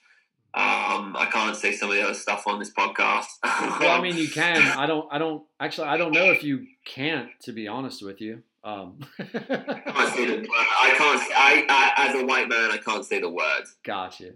Gotcha. Gotcha. Gotcha. Um, so yeah, like um, I've been called all sorts of stuff. I've had my life threatened. Um, because I mean, of like- race, or because a kid couldn't swim a certain distance, or you cut a kid. so I, so to me, so, so I've, I've been held at gunpoint. Um, I've had a machete pulled on me. Wait, Um, stop! like two separate incidents? Yeah, Oh, dude, you got to So- take me there. T- please the take me machete there. wasn't pulled. The machete wasn't. Machete wasn't pulled on me per se. I had to stop the other guy. But anyway, um, so one of the instances, like I so I took this. I took like a, I teach children, but someone one of one of our coaches, he was part of an adult team. He was like, Duncan, come and coach the adult team. And I was like, sure, no problem. Like it wouldn't be an experience, whatever. But like, so they were in what we would call the Premiership, which would be I don't know. You guys don't have what like you guys don't have premierships and stuff, do you? Like so they're like the top league, and then you have a league below them and a league below them, so you can get relegated and promoted. Okay, yeah, I'm with you. So they'd just been promoted into the Premiership, which is the top league. And I was like, yeah, sure, no problem. So I walked into this main, we only have like one main stadium where everyone goes and watches the Premiership games on Saturday and Sunday. So I was like, yeah, white man, ah, I'm going to murder your family. And I was like, cheers for that. Um, these people just shouting at me because I was a white man. Like, they, didn't, they were never going to come murder my family or anything like that. But like, um, so one guy, he didn't. So you have to put in like the team that's going to play half an hour before the game starts. He was late to the game. Uh, to that, so I didn't know if he was coming or not because it's not it's not paid sport. It's not a professional sport in this country. Like it's still amateur. Like if you, you play it for the love of it. Gotcha. So he obviously had, he was late leaving his job or whatever. Anyways, I couldn't pick him. He was going nuts in the changing room. Oh, I'm missing out on so many stories right now for you. I'm going to have to rewind in a couple of minutes. Um, anyways, It's he was like, uh, he was like uh, going nuts, and I was like, listen, you weren't here. I couldn't pick you. We went one nil down, and he was like, oh yeah, now like why is this guy? They're shouting his name. Why was he not playing? He was like taunting them on, like, oh apparently I'm not good enough, or apparently I'm not needed knowing full well that he was late for the selection part, right?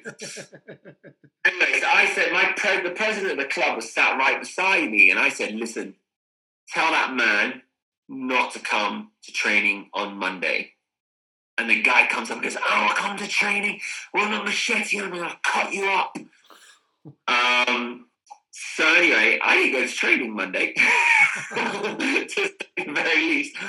Um, anyway, the next day I went to train. The next day I went, he wasn't there. So I, and then I went after the game. I said to the president, "We need to talk about what happened. My life was just threatened." And the guy was like, he was a chicken shit. He was like, um, "Oh, I, I don't want to talk about it right now, bro." And he ran away. He literally ran. Right. He lived close to the training field anyway, so I went to see him in his house with my assistant coach, who happened to be another white man, elderly. He was older than me.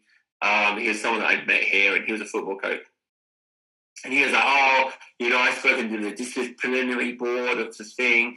I was like, "We have a disciplinary board." He's like, "Yeah, yeah." So, so why weren't they involved in this other incident? And he was like, "Oh, I didn't feel they need to." Oh, anyway, so he made a bunch of excuses. Um, anyway, nothing came of that. But the very next week, uh, two players got into a fight on the football field, teammates. And I look up and just see this. It was, we split the two. We split the team into like two smaller sides. I just see this guy clamp clamps this guy. I knew both of them before going to the football field. One of them I would never mess with in my life. I know who he is. I know what he does. I'm not getting. I'm glad I'm his friend. Let's put it that way. Um, What does he do? guy, I, Wait, what, when you when you say you know what he does, like, do you mean like in his spare time, or do you mean like for a living? What do you mean? Both. Um,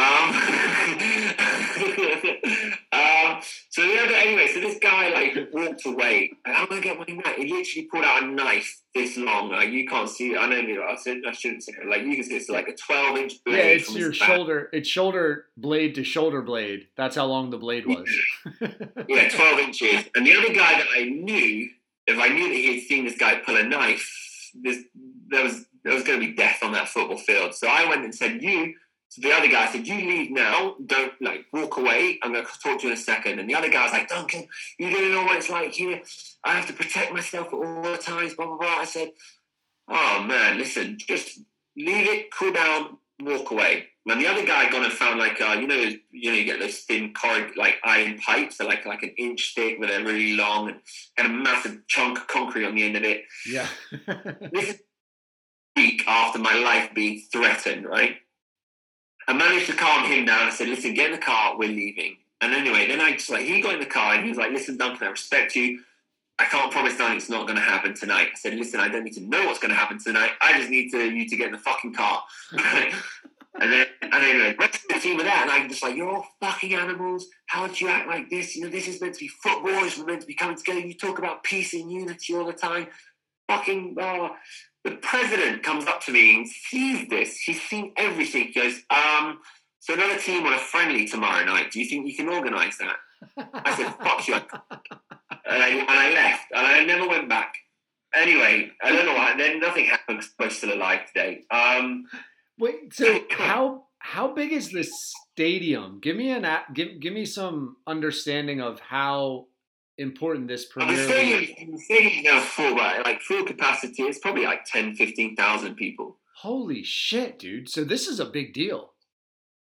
Like Yeah, the this league. is like this, yeah, the league's like it's the Premier League. So like football's the number one sport in the country after cricket. But like um, so I mean, yeah, this is obviously all this incident, the the knife incident and stuff happened obviously in the training ground a week later. Like Yeah. this wasn't near the major stadium or anything like that. Oh no, yeah. But I guess I'm just trying to get an understanding of like if you're at that level, even if you're an amateur, you have to be serious and you have to be talented to make it that high. If you got that many people coming. No, No? no, no, it's not that good. like average, like like an American, like a like a Sunday league type team would, is the standard of the football. and 15,000, 10 to 15,000 No, people no, can no, go and see I'm saying that's like how big the stadium is. You're going to only get like a thousand people. Oh, got you, got you, got you, got you. Depending on what teams are playing, you might get two, three thousand people. Like if it's like a local rivalry type thing.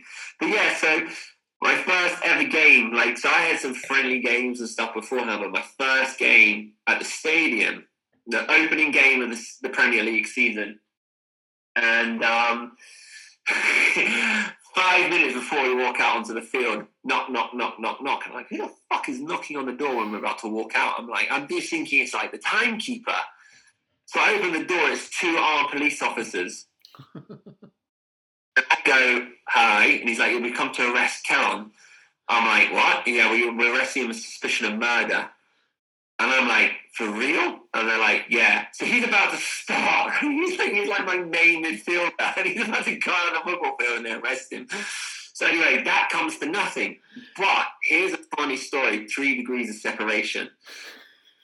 A week, uh, a couple of days later, the police officer who's dealing with it comes, and I'm like, oh, I just saw him, and I was like, oh, Constable Titus, and he goes, no, it's Corporal Titus now. Oh. Said, sorry, Corporal Titus, how's everything? He's like, I'm here to deal with the murder situation. And they wanted to know whether he was with me that night at like the training or whatever. And i was like i didn't know at that time like them very well. So i was like can i help you. Anyway this corporal or constable corporal uh, constable was the one who dealt with me being held at gunpoint arrested he was the one that took my state when i sorry when i went to do my statement he was the one who was like dealing with the situation here. And anyway, they found the two guys. Those guys went to jail. I'll get to that in a second. Um, but like, so the guy comes up into me, the corporal goes, Oh, have you seen that Karen scar across his face here? Like, so it goes from his like uh, mouth almost to his ear. I said, Yeah, I seen it. He said, So you remember the guy that held you at gunpoint? I said, Yeah. He said, He gave him that. He shot him, and that's a bullet scar. I'm pointing. I'm painting Antigua in a very bad light right now. Trust me, it's nothing like this. This is like very isolated incidences. Dude, Um, every anyone listening to this. Antigua is the perfectly safe place to come. I was just like, you know, this, and but like having said that, you know how I was talking about how all this negative mindset and all of that stuff. This was after I'd come out of this relationship with this girl. Funnily enough, I was held at gunpoint the night I met her. Oh no. because of her? After, after, after I talk about how like meanings go on, right? After I came out of that relationship, this incident happened, like a month after. All right. We I got to unpack a little bit of this because that was like four things. So my my very first question is your best mid I'm just want to go back. Your best midfielder has cops knocking on the um I'm just going to say locker room door. What's his Yeah. reaction to being charged and arrested? Like on his way out, is he fighting the cops? Does he say anything? Is he No, just no, fucking no, cool with he, it? He, he, he, was he just was like cuffed and they walked him out. Oh, no incident at all. No, no, Oh, God, that was so anticlimactic. they know who he is. okay. Um. So They'll probably, they'll probably have to find him. yeah, right. I guess. I guess if he's the best man, right? Like he, people would know There's him. some petty robbery, petty robberies and stuff like that that they've they've done and things. So they knew who he was. But he, he was innocent. He, he had nothing to do with that incident. He was he was found uh, innocent. Good for him. Good alibi. That must have been your story. That helped him out then. No, I'm just kidding. Well, no, it was uh, it was they they it was they ended up finding the the real killer. I don't know. Remember, I don't remember how, but after that incident, it didn't really bother me. Gotcha. Like, I was like, this, I'm out of this. like, fine, deal with it. Deal with it another time. Like, I'm not dealing with this anymore. I gave my speech. Said I don't know if he was there or not. I wasn't keeping a register or anything like that. Like, it didn't cross my mind to keep a register for grown adults. I wasn't expected to deal with Yeah. to know they were there because of murder. Uh, But um, yeah. No. yeah. So How many players are on that kind of team for that league? What's the roster like? well, because well, I had to, I could only register 20, 22 players, but obviously this is pre-season, so I had about forty people trialing out to be in the team and stuff. Oh, okay. Gotcha. So that's why it was a bit like I didn't know if he was there or not, kind of Yeah, thing. yeah, Because it's like I've only been with the team like three weeks, and I just whittled it down to twenty-two players from forty. Yeah. Yeah.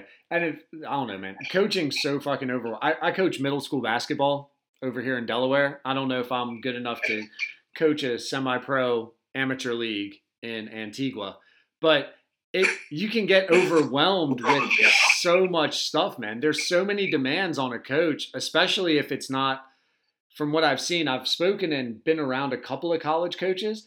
and I didn't realize the lack of support I have and like how much support professional coaches get with like getting shit done, man. If you're coaching, you're in You're, charge of like the kit, everything. you're the kit man, the physio, you're the kit man, the physio, the coach, uh, all of it. Yeah, nah, man. You know, people people just would turn up and be like, "Oh yeah, I'm the physio." I'm like, "Why?" He goes, "Because I got a bottle of water." I'm like, okay. Hired. You're on. Um, okay. I thought there would be a little more when like you get hand or you get arrested and charged um, in a locker room. But I'm curious, did you get held at gunpoint because of the girlfriend? Or were those two just separate incidents? You were just wearing really nice clothes. We were out celebrating my brother's birthday, um, and I went to the ATM machine to get some money out. And as I was coming out, they chased me down. They slung me around. Um, one held me, the other one put the gun in my waist. They took the took the money. They took my mobile phone. is, sorry for laughing. Yeah, you're probably like, what? So I, this is the, the reason I laugh is I run down to the to the nightclub, which is like 200 meters away, and I run into my brother and my sister. and like, oh my god, I've just been robbed. I've just been robbed. Someone stole my phone and my money. My brother was like, why didn't you call the police? just being robbed. I just said that. anyway, so we called, we called the police, and um, the police caught them within like five minutes. Really? So um, they said, yeah, they, they caught them quite quickly because the police station's right right there. Um, they, they, they gave chase. They gave chase, and anyway, so we went up like ten minutes later to give my statement. But like you walk with the where they used to have a holding cell was right at the entrance of the police station. And my brother and I stood there. One was wearing a white hoodie, and the other one was wearing a blue hoodie. And we saw the white hoodie, and um, uh, I don't know how much I can tell. I don't know who's going to hear this. Um, so we saw the white hoodie, and we saw. My mother was like, "You're not walking in there." You go. We were so we went around the side and we went upstairs and we said, "Oh, here's this." So we anyway. So we were kept for like half an hour, and we didn't know why we were kept for like an extra half an hour after we gave our statement or whatever. And they said, "Oh, you're going to have to come back the next day to um, to identify them." I said, "Okay, but is there anything like there was? There's no black screen. Like I would literally be face to face so with they them. can Like see you. God. I was trying to now, there's not too many white. Not at the time, I had long hair, blonde hair swimming instructors on the island. If this guy gets out, he can come find me whatever he wants. Like, so I said, I'm not doing that. So they said, okay, what we'll do is we'll have you come and identify their clothes. So they had like these jean short pants on, and they had the blue hoodie from one of the guys. I said, happened to the white hoodie? And um, they were like, oh, yeah, nothing. And I'm sure the guy in the white hoodie in the holding cell. So they're like, they're like, oh, mm, um, we don't have it. Anyway, like nothing happened for like a year, and then uh, I had to go back in to see her. No, oh no, about three months sorry, and, and I had to go and see like the Passover. So like, I don't know what the exact word is, but like they take it from the people to the next people, who would then take it to court. So they said like, oh, what happened? Like, why was there no white hoodie? And the police officers went quiet, and the guy was like, "You gave them licks, didn't you? Like, you cuffed them, you, you hit them." And they're like, "Yeah." So basically, the there was blood on the white hoodie. God. apparently. Um, like I said, I don't know if I should say this. Might have to cut this part out. anyway, so so it goes to court, right? And um, and uh, the lady was like, there was all they had all the evidence against them. Like it was one, the guy that was caught had caught, had the gun and the mobile phone, so he was like, I'm guilty. The other one with the white hoodie, he didn't. He only had money on. He, but he managed. They caught the guy with the blue hoodie, who had the gun and the mobile phone, but the other one managed to get home. So in the court, the police officer's like, "Yeah, we came to the house, and the mum. We opened the door, and the mum was like, "Oh Lord Jesus, he's done it again. He's in the back. Go get him." Oh shit. And um, but when they, when they went into the back, they when they went into the back, they're like, "So why are you sweating?" And he was like, "I was doing push-ups without the fan on." so they arrested him anyway. And then I, I got to the like um I get to the the, the, the questioning me and she's like, Well you only identified them by their jean pants. Do you own a pair of jean pants? And I was like, Yeah. She goes, Well how do you know those jean pants aren't yours? And I said, Because mine are at home in my in my in my wardrobe. but the jury and the judge all just started laughing at her. I felt so bad. You- I wasn't trying to be or funny in any way, shape, or form. I was just like, well, clearly they're not mine because I know what mine look like. What kind Yeah. of fucking defense question is that though? Like, is that one of the Yeah. better lawyers on the island, or should I go get my degree and start getting people off? He, he didn't even turn. So the day that they were meant to be sentenced, she didn't even turn up, and I had to be pushed back a day because she was just like, well, because she hadn't been paid. They, they weren't paying her. She didn't know what to like do or anything because like she was like, it was so hard to defend the guy. But like, yeah, so they went away anyway. Wow. Um, how much money are we talking about? Oh, like thirty US. Stop. Now, can you put that into like um, a perspective for me? 30 US, What is that buy you? What are some things you're getting for $30 US? At the time, that probably would have brought um, me and my brother, you know, a couple of people, a good couple of rounds, like three or four rounds of alcohol, maybe, or five rounds of alcohol. No way. Okay, five rounds of alcohol. You talking like just grabbing beers, or are we getting like martinis, some fancy shit? Yeah, beers, rum and coke, and stuff like that. Like, Gotcha. you know, Okay. And I, I've got to know because you say you're an athlete and yet you were chased down. So I'm curious during the chase. no, uh, no. So, so, I, so basically, what happened was I saw them walking up the earth side to me, and I went into the cash machine. I didn't think anything of it, like because you see just people walking around like in like clothes like that all the time, any which way, you know. So you like, Gotcha. like I said, it's not out of an island. People will wear jeans or baggy shirts, and you know you. You, you have a stereotypical thought, but it's not like that in Antigua. So you just would keep walking, and you wouldn't think anything of it. So I went into the ATM, and they just like literally. So you have the ATM, and like two meters is the bend around onto the next street. hmm So I go into the building to get the money out. So as I come out, they literally run. They only had to chase me like five meters. And they, they grabbed me. So like obviously they had a full sprint start as well. But like, yeah, no, I'm not very quick. Did you did you have time to process it? Like I, I've never been. I've been. I was in the military, and I got into one scary situation during basic training. I was running my mouth too much, and I got cornered in the laundry room by like twelve guys, and it was the Hmm. most fear I've experienced in my life because I didn't have a way out. But at the same time, they didn't jump me; they just scared the shit out of me. So it was like torturous in that manner. I'm wondering, did you have time to like process this and try to think, or did they just rabbit jump on you and you're like, fuck, man, what happened? the one the, the one that shot the other guy in the face, he grabbed me and spun me around and he leant like leant up against a uh, a car. So like I was he was like holding me and I wouldn't I wouldn't have been able to push him back or anything because the car was supporting him. And the other guy just like shoved it in my waist. Um, and I had still had my wallet in my hand. So he just went like literally into my pocket, pulled out, grabbed my wallet, and that was it. It was done. And- like, I don't think it lasted more than 20 seconds. And I thought, I'm not going to fight over 30 bucks in a Nokia 8210. Like, that's how long ago. This is like, eh, that's how long ago it was. Nokia. I'm like- Nokia's, man. I mean, Like, just take it. But the police officer did say to me, like, if the other guy had the gun, you probably would have been shot. no way, really?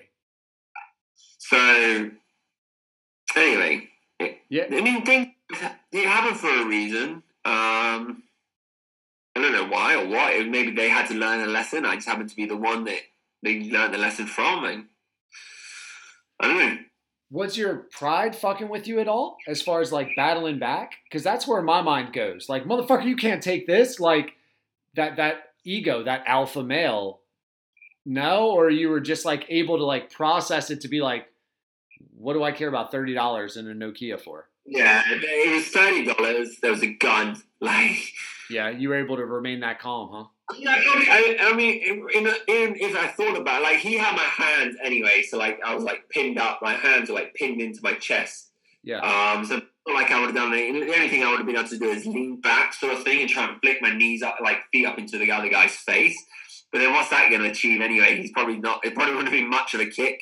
They would have just stood up and then just shot me. So I mean, it's just thirty dollars. Yeah. No, it's I, I just and the reason I'm asking, I'm not trying to like um insult or question your manhood, but it I, I get interested in how people react and instincts, right? Like do your instincts come out at that point or can you rationalize the situation? Like two on one with a gun, like it'd be fucking stupid to fight back. You, you- Yeah. you just want to get like, through it. and like I, I think most of the time, these people that come after you, they're not looking to kill someone. They're looking to get the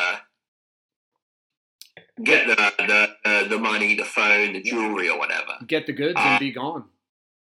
Yeah, if they were smart, they would have taken my watch. It was worth a bit more. not not a hugely expensive watch, but it was worth a bit more than thirty dollars in a shitty eighty two ten Nokia. Yeah. but um, yeah. So like, I just thought let let them have it. and your experience in this little bit um prejudice. It's so odd man. You may be the first white guy i've ever spoken to that's experienced racism. Like it's a weird perspective to have at least in america with everything that's going on now. And i'm curious despite that you wound up staying in the island which speaks to i guess the island culture and what you You were know, saying. it's like you said, uh, it's it's not racism, racism where you feel threatened. Like it's just they don't know any better in many ways, and it's just their way of like getting anger off their chest and just shouting something at you. It's not like they came up to me and were like, "In my face, I'm going to murder your family, white man" type thing or anything like that. Is it was more they're in the stand. They want to shout something. The color of my skin was the easiest thing to pick on and stuff. Um, and then I don't know, like I, I like, but it is very common. Like here, like white man, you're white, so I'm going to call you white man as well. Like, for example, if I'm at like a side of the road, like uh, burger, like barbecue type thing, like getting a chicken burger or something, they'd just be like, "Who is next in line?" They'd be like, "The white man's next." Like, Uh, like, so I mean, I don't know, like, I don't know why I would have had taken it like in a bad, like, I mean, obviously, it's, I shouldn't be picked on for the color of my skin, or anyone should be picked on for the color of their skin, or Yeah. anything like that. But it, it, it, wasn't, it wasn't threatening in a dangerous way to me. gotcha I guess. Yeah, and it will, and that I guess the other aspect, and I've not experienced racism, but or at least to my knowledge, but it doesn't seem to like be impeding your capitalistic ambitions in your business, right? It doesn't seem to be limiting any of your freedoms. You just kind of get fucked with, or like you're saying, it it's an easy thing I mean, I wasn't. I mean, I wasn't robbed because I was white. I was Right. robbed because I went ATM machine. Yeah, yeah, I was- yeah, yeah. fine. I happened to be there, and um, that, so they took it. They took the advantage of that. Like, like Yeah, and I Like, didn't mean like- to join those two, but I guess what I'm thinking is like we have some, we have a kind of a negative experience with football. We have a negative experience with ATM. Why not be like, man, fuck this. I'm going back home where I know shit, or I'm going back to England. But I think I think anything can happen anywhere. It's a good perspective. Like, you could be robbed if you walk down the wrong street in New York City. You could be robbed if you walk down the wrong street in London. You could be walked if you rob, walk down the wrong street in. In, or you could be robbed walking down the right street. Like you could think this is a perfectly nothing's going to happen here, and it could happen. Like, I like I think it was just like the energy vibration that I was on. Like I, like I honestly, I'm very, I'm like, I mean, we started the show with this, like, uh, oh, in many ways, like energy levels and stuff. Like, there's no coincidence that I then met the woman that was going to ruin my life for the next five years that same night. Like, my vibrational level was very low because I wasn't aware that these two men were probably going to do something shifty. Like, and then to go into a shitty relationship, like meet that girl that night, three months, uh, almost a year later, actually, because she she lived away, so I didn't start. I was only sort of speaking to her on Facebook and stuff at the time and things like that. you go then go into a relationship with them. I mean, there's no coincidence that my vibrational level was low. Coming out of that relationship, my vibrational level was low to then go and meet this guy that threatened me in the football stadium. Like, Yeah, that's an interesting coincidence. If you start mapping that out, wow. Yeah, and that's how I look back on it. Like, my frequency level was at, at a low, so of course these bad things were happening to me. Ah. Just- Action can happen in the positive. It's going to happen in the negative. Yeah, you know, that's a great point because you think about um, when you feel good, like they'll say, look good, feel good.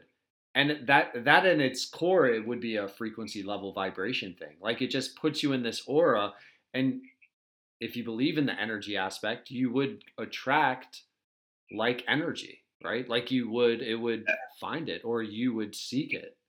Or whatever that energy is sending out, the positive would be brought back because it's answering to that energy. Yeah, no, exactly, and and, and you you're well, yeah, you nailed it on the head. For me to add there, you, your energy, I like, I this is why, like I said, like, I'm still learning about it because I'm. When you look back at your life, you can always think leading up to something, something has happened prior, and your energy level might have been low or it might have been high. Like, why does it always? Why, when you're in a high frequency state, does all the good things happen? And when you start going, oh my God, something bad's going to happen, I'm on such a high right now, what happens within a couple of days or a week or a month? You're done. And that's when you manifest Yeah. it. Yeah, you get worried. because you've attracted it because you're, you're, you've turned, now turned into that negative headspace. Whereas you've got people that like, why is it that like, for example, Jeff Bezos seems to just keep winning it, money, making money because he's not thinking I'm going to one day be broke. He's thinking I'm just going to keep making this money. I'm going to keep No. making amazing. No, it's because Products. no, you're misinformed. It's because the uh, of the Illuminati, and he sold his soul. And there's some secret society now that Jeffrey Epstein is dead that he is in charge of with all these weird, terrible sex tapes that he has control of to blackmail all decision makers. No, I'm just kidding. I don't believe that. But I know those. I, I I've been down the rabbit holes. I've seen these things and these conspiracy theories. So I mean, if we're going down that chat right now, we're going to be we're going to be here past midnight. I'm ready for that chat. no, man. But there.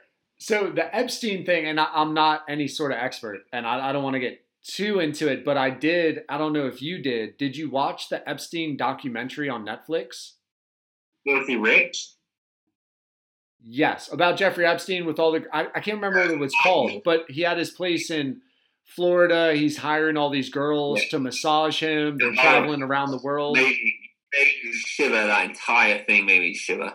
It it it was what it did for me and i don't know if you have any children i have an 11 year old daughter and it mm-hmm. reaffirmed the fact that i never want her to feel the way like have a void in her life where she needs to make 50 to 100 dollars where she feels the need to make 50 or 100 dollars by massaging a man and going to his home. Like that Yeah. the biggest thing i took from that was uh, aside from horrific it was just those poor young girls getting manipulated and the voids in their life that were filled by money and opportunity that was a fucking scheme man. Like i, I can't I, couldn't get past it and i, I think it's because i'm a dad Unfortunately, electricals, they got whether it's true or not. Like obviously, we're only going on what they filmed and what they've shown us. But it looked like it was girls from broken homes and exactly and all sorts. It it was very vulnerable young women, unfortunately, that they took advantage of. yeah Uh, but even well, even if the stories are true, they've got these high Hollywood elites and stuff that they've taken advantage of or have made do these things as well to be Yeah. part of the elite or whatever it is. Um, but yeah, that. And just the other day, I saw that they've knocked that house down in Florida. I, I I saw a quick little video on Twitter about it. And I was just like thinking, well, what is in there for them all of a sudden to go and knock it down? Uh, so Eventually, they said they had a lot of, lot of, and look what, and with the court cases going on with Maxine, yeah, whatever her name is, his girlfriend, like they've done something. They've moved quickly on that. Like, yeah, I'm sorry, but like Well, so I didn't take it as that. I took it, and maybe it's because of our experience. So in Lewes, Delaware, I want to say it was about 20 years ago, there was a pediatric doctor that was an extreme pedophile. I believe he sexually assaulted over 100 different clients of his, like three months old to six years old. And he had a doctor's office, and nobody knew what to do with the building down here for years and finally it was just fucking demolished because people are like why are we mm-hmm. leaving this thing up Yeah. like who's going to remodel who's going to move in there and remodel it and let that energy and aura stick around so when i saw the Yeah. epstein house thing i'm like maybe someone just wanted that land and was like good fucking riddance man i, I don't want any of this stupid ass secret massage room being around Yeah, there is that to it as well. I, I mean, I did think about that, but it's just so. It's convenient, man. The way he kills himself is convenient. The way now we're Yeah. looking for evidence, it's convenient. you got a, you got a case of the strangulation.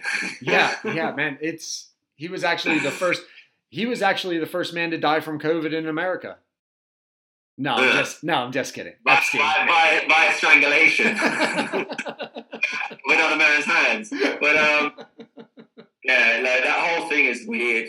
Um, we Dude, could like literally it- talk about that for three hours. I, I don't know if I could, man. I can't wrap my head around that kind of power, authority, opportunity, and arrogance. Like you have your own fucking island. I, I like it. It just it blows my mind. But when you think of Bezos, that's that next level. Driving that many people with that sort of stuff and and all of that, you can see how he's gone and got it. Like, oh, by the way, I can supply you with this if you give me that, and like Yes. they're like, oh yeah, I would. Or, or like you just think like what was it episode three or four? They said that in his mansion in in um um or his a penthouse apartment or whatever it was in New York, Oh yeah. Yeah. we just videotape stuff filming like every room in the house. Yeah, man. Like- you're blackmailing yeah, people. those celebrities there doing those kind of parties, like filming twenty four seven. There's stuff on there. He's got stuff. There's stuff. It, No way. it's influential, man, for sure. Um, that that's always been my conspiracy too. Like when um, it, I was reading a book over quarantine about the founding fathers, and I don't know, I didn't, I've not researched. I, I speak sometimes like I'm a fucking like an authoritative figure on it, but New York was one of the last states to help make America America because New York fucking had it, man. They had the port, right? Like they were the port of influence. They were like, why do we want to join with all these other states? Why do we want some common cur- currency? This is bullshit. And do you know some of the leading senators from New York that were against the union? Do you know what their name was? What's that? Clinton. Fucking 1700s. The Clintons are in power. Now, I have no idea how that gets to Bill, Hillary, any of that shit.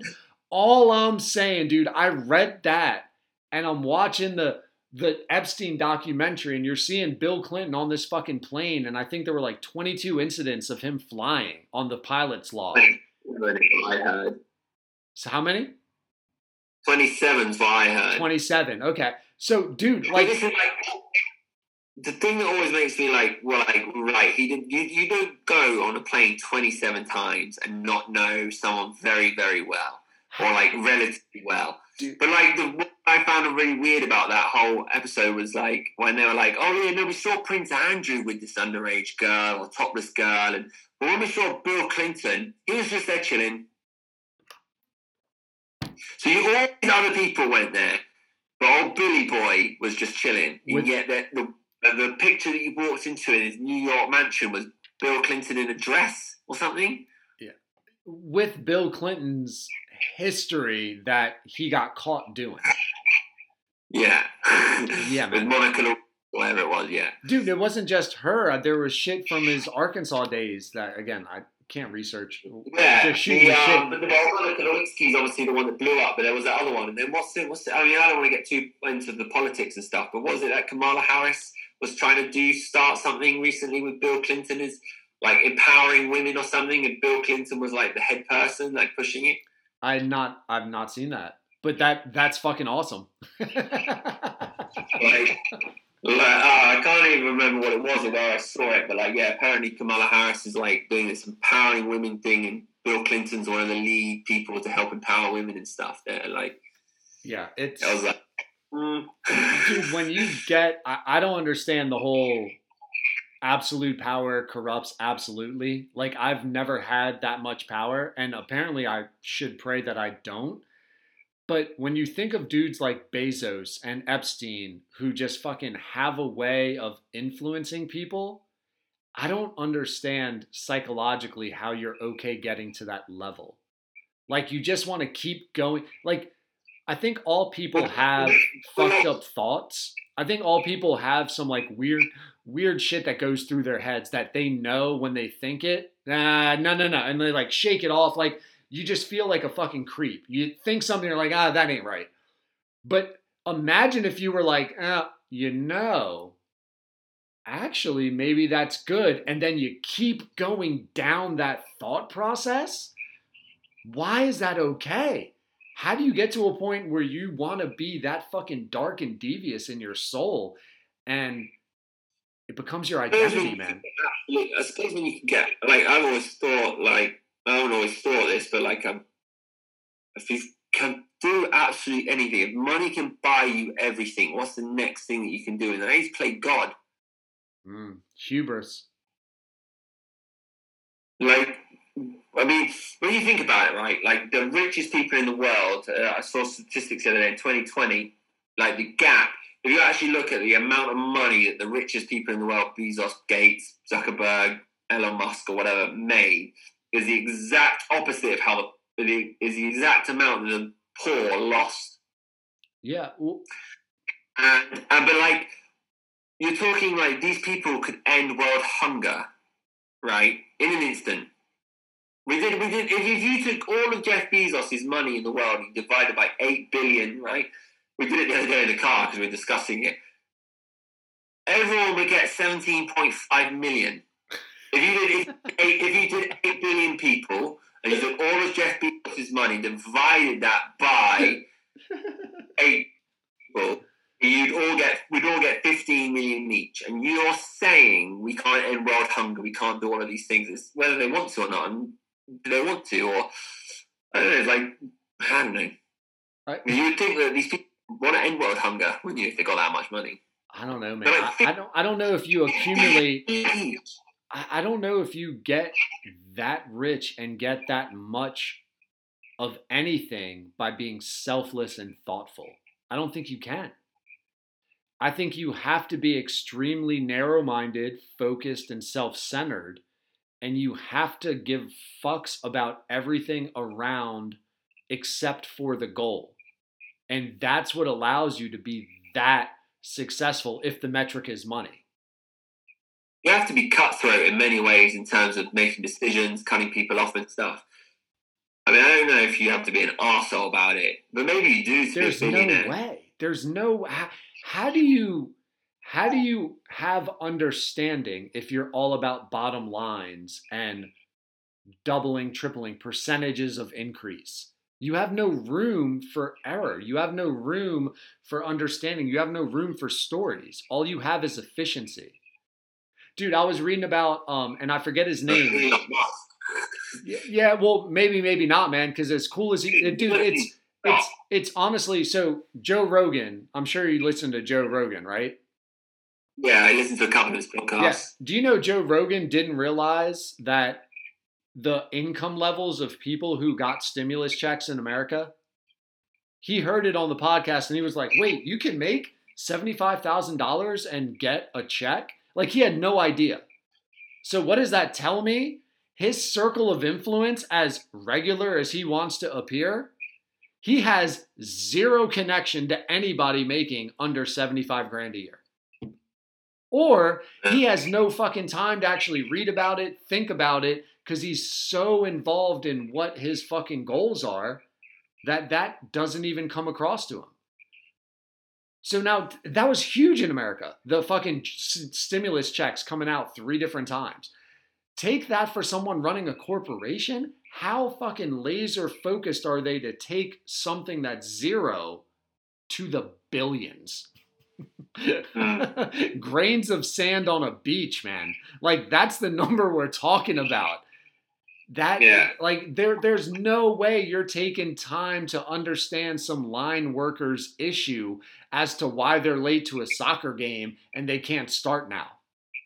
I'm not hearing that shit. Fuck you. Dead weight. Yeah.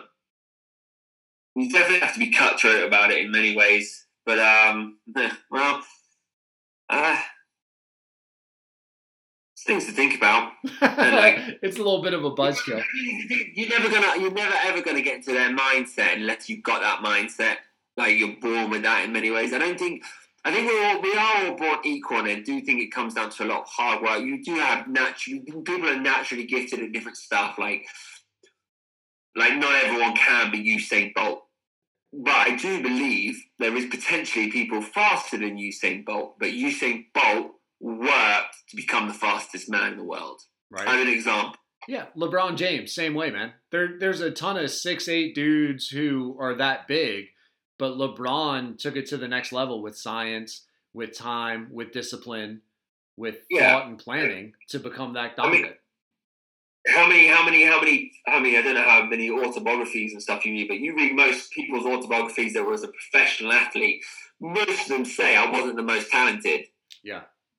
Worked hard to get there.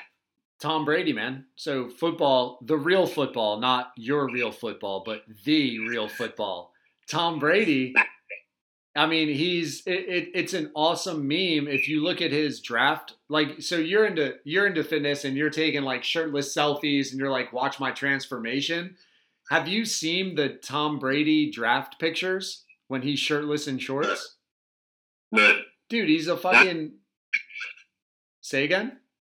he's got a dad bod, I know that for sure. dude it, it, it it's it's the ultimate dad bod without kids and you're like dude you just played fucking five years of football at michigan you don't even have a pec like you couldn't make your pecs bounce if you wanted to have you done a push-up and you're the fucking most dominant guy because you added discipline to talent like that's Yeah. to me it's as simple as that for super success Who was it? I don't know which Peyton Peyton brother it was. Um, he lost the Super Bowl. One of them, it was one, one of them lost the Super Bowl, and um, he played four minutes of the final, and he got something like seventy-eight million for it or something. And I'm just thinking, what kind of sport or athlete only plays four minutes of a professional game and makes that much money? That's insane. But like, he obviously worked very hard to get to where he had to be, and he deserves the money, I guess, in many ways. But like, that's market I don't know, very weird balance in that sort of stuff, isn't there? Like, There is. It makes you so I'm a teacher and it makes me evaluate all the time the fact that my minimum hourly wage is contractually negotiated like $32 an hour and there's a bill to make minimum wage which is the bare minimum you can make for the lowest skilled job will now be half of what I make as a guy who's a fucking reading specialist and has a doctorate. Like that, I, I it bothers me at my core. I don't know if it's a pride thing or I don't know if it's a wait. So we're all we're worried about is bringing the bottom up, but we're not rising everything up. It's not like hey, we're giving everyone who's an hourly worker a thirty percent increase. Everyone's Mm. value is going up. It's like no, no, no. The people who are at the bare minimum and have the lowest skills and I take it as the least ambition because I really don't believe you stay at a minimum wage job if you have ambition. I don't think they're designed for that. But then right. we're going to increase that value, but leave everyone else's the same, which to me decreases. Well, the, thing is, like, about this the other day, everyone's like, yeah, they're going to raise the minimum wage to 15 US or whatever it is. I'm like, but that they need, like, they're not going to get richer because what will happen is they've got to make that fifth that place to make the wage go up. So they're going to have to start charging more for food. They're going to Yeah. to start charging more for water, electricity, It's whatever it is to pay that bill. So the, the, you're, you're going to have this increase. So eventually, while this minimum wage has gone up for them, you and that next level are going to suffer because you've not had a pay increase, but everything has gone up for you guys. You got to pay for shit, man. It's called inflation. It's a very basic Yeah. economic concept. Yeah, yeah, man. Man, I like it. I, I, I- I like the vibe. Dude, I've got. I'll regret if I don't ask, and we don't have to get into it if you don't want to. Um, I'm super curious about the girlfriend, the one who ruins your life. Not ruins your life. The one who causes you to bloat to 250. Can you Yeah. get into? Do you want to get into that at all, or is that asshole kind of a move to ask about some details about that relationship and how that affected you. Uh, it's not like think it's, uh, it's just hard to explain to someone like how it affected me because like it was so subliminally done. Like it's really hard to understand how like explain how she just chipped away at my like like at my standards, my beliefs, my um happy-go-lucky life that I had at the point when before I met her.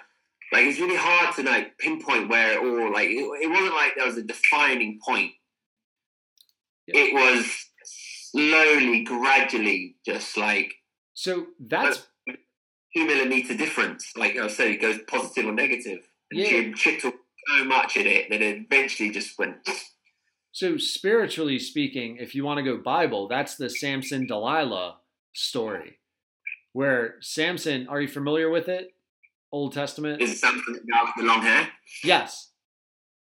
So do you know how he gets caught and winds up killing all those Philistines? She cut her hair. Didn't she? she cut his hair. Yes, but do you know why she was able to cut his hair? I he fell asleep next to her. Is all I thought. fucking chipping, chipping, chipping, chipping. Dude, it was like weeks, months, or years of her getting on him about shit. And finally, it broke him to the point where he was like, fuck it, man, cut my hair. Like, there were like several raids into the home that she was supposed to have cut his hair that didn't work out because he had the resolve to be like, no. And it, she just fucking wore him down, man. And she Yeah. wore him down to the point where he accepted the fate that she wanted to put on him. And it brought him to the place where it did in the Coliseum, and he fucking becomes a slave. So Yeah. I, I guess I'm saying that to say that, like, what you're saying seems to be somewhat of a historical story where a male feels worn down, but you can't pinpoint a moment. It's a slow, gradual fade. It's not a watershed tsunami. Yeah, it's it was a gradual sort of thing, and because it was layered, like it was like um, like like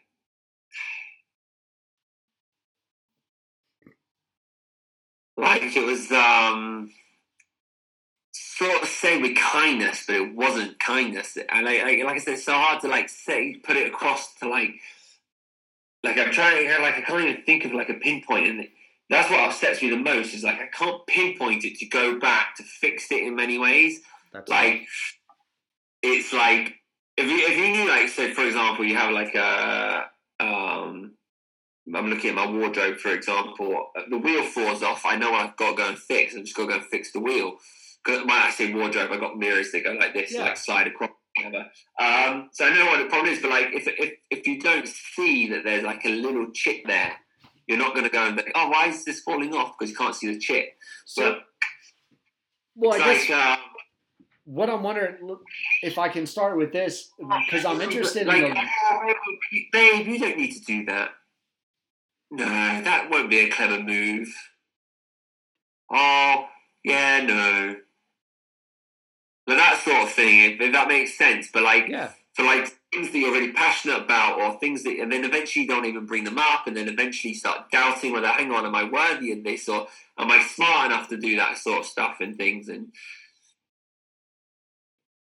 What? Let me ask, and again, anything. I, I haven't said this in a while, but guests always have the right to tell me to fuck off if I get if I ask like a dickhead question. But I'm curious because you had brought up the low vibe frequency. What Mhm. was the initial attraction? Like what the night you got robbed, you said you met her. What drew you towards her?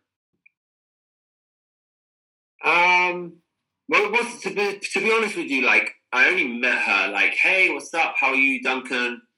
such such, and they they left.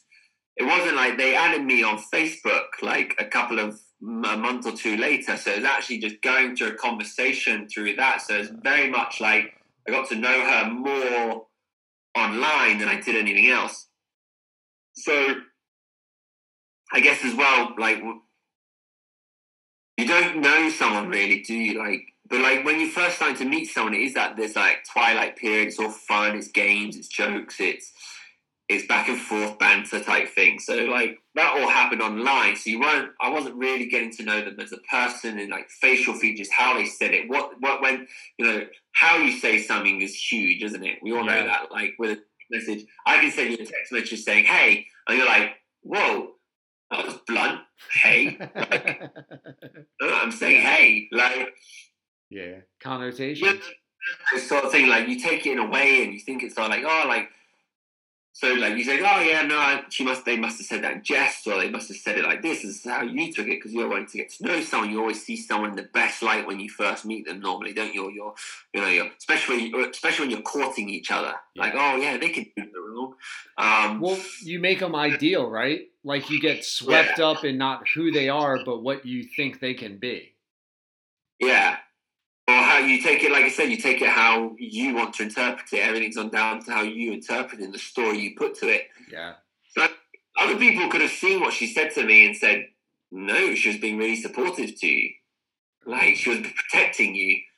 She then and stuff like that. But like looking back on it, I'm like, she that wasn't protecting, that was controlling and manipulating and and stuff like that. But someone else could look at it like, oh, she was being protective of you because that wasn't a good idea. Like, but What were some of the ideas? I, I'm just saying ideas. But like, um, you know, Aspirations, like goals. aspirations, goals, yeah, that sort of stuff. Like, you know, like, um, oh, um, for example, like, yeah, I'd love to move to Canada one day, for example. Oh, nah, you know, you've got this situation going on or that situation. And, or, um, hey, do you know, do you want to go and spend time with my family this weekend? Oh, you know, they're a bit like, mm, when it comes to me, I feel. Oh. I didn't, I sorry, yeah, I didn't realize that sort of thing. Gotcha. And then the breaking point ultimately that ended the relationship, infidelity. Is that the proper way to say that, the respectful way? cheating. She cheated on me. Let's just say that. Let's just stay where stay how it is. She cheated on me. Um, so I actually went to England for six months. I got sick. Uh, I had walking pneumonia. Um, so I had to go. I went back, and then when I was there, we signed up to put me on a football coaching course so I could go, you know, advanced. And it happened to be six months, and then during that time, she cheated on me. So, Gotcha. which I didn't realize. I didn't know she cheated on me until I got back. Fucked up story of what happened there, but uh, I'll leave that for another day. Gotcha. Yeah, I um so just a I don't know it I would assume it's definitely not going to be as fucked up, but my worst story about hey, the girl moved on, but I don't know she moved on. I was a sophomore in high school, so I'm 15 years old and I have this girlfriend. And it's like pre-texting whatever. And high school relationships, man, if you got like 3-4 weeks together, you might as well be married. You know, like it's fucking forever. So been going out with this girl for a couple couple weeks.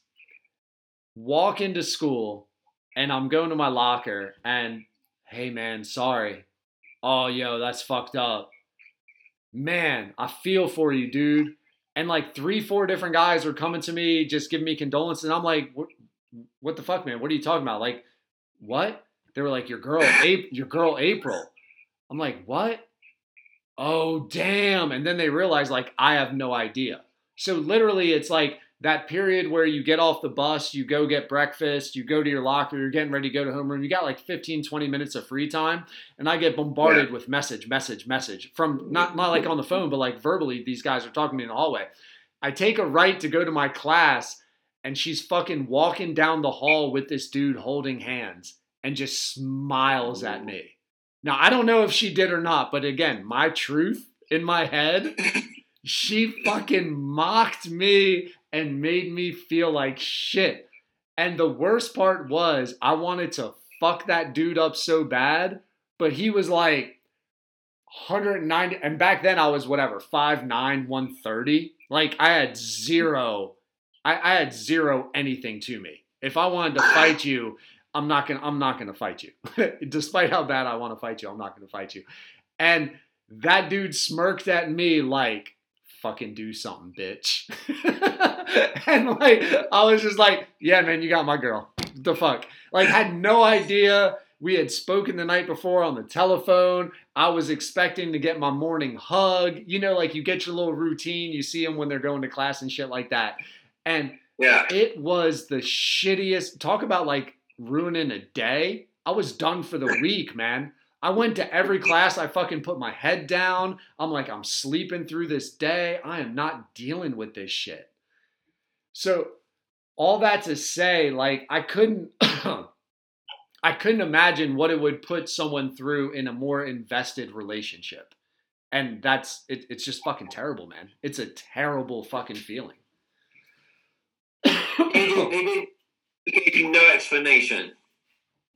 she? Yeah. Nah, dude, it was. I, nothing, dude. Never spoke another word to me again. wow. I personally feel it was the way I kiss. I just kiss with too much tongue. I'm I'm a sloppy ass kisser. I admit it, and I'm proud. I'm I'm all in on the tongue, and I feel we had we had some stupid ass. I can't remember the timeline because it was some long ago, but there was definitely. That's what when I look back, I'm like, I had my chance, and we went at it for a little bit, and I didn't impress her, and she was like, maybe this bigger dude can. Who knows?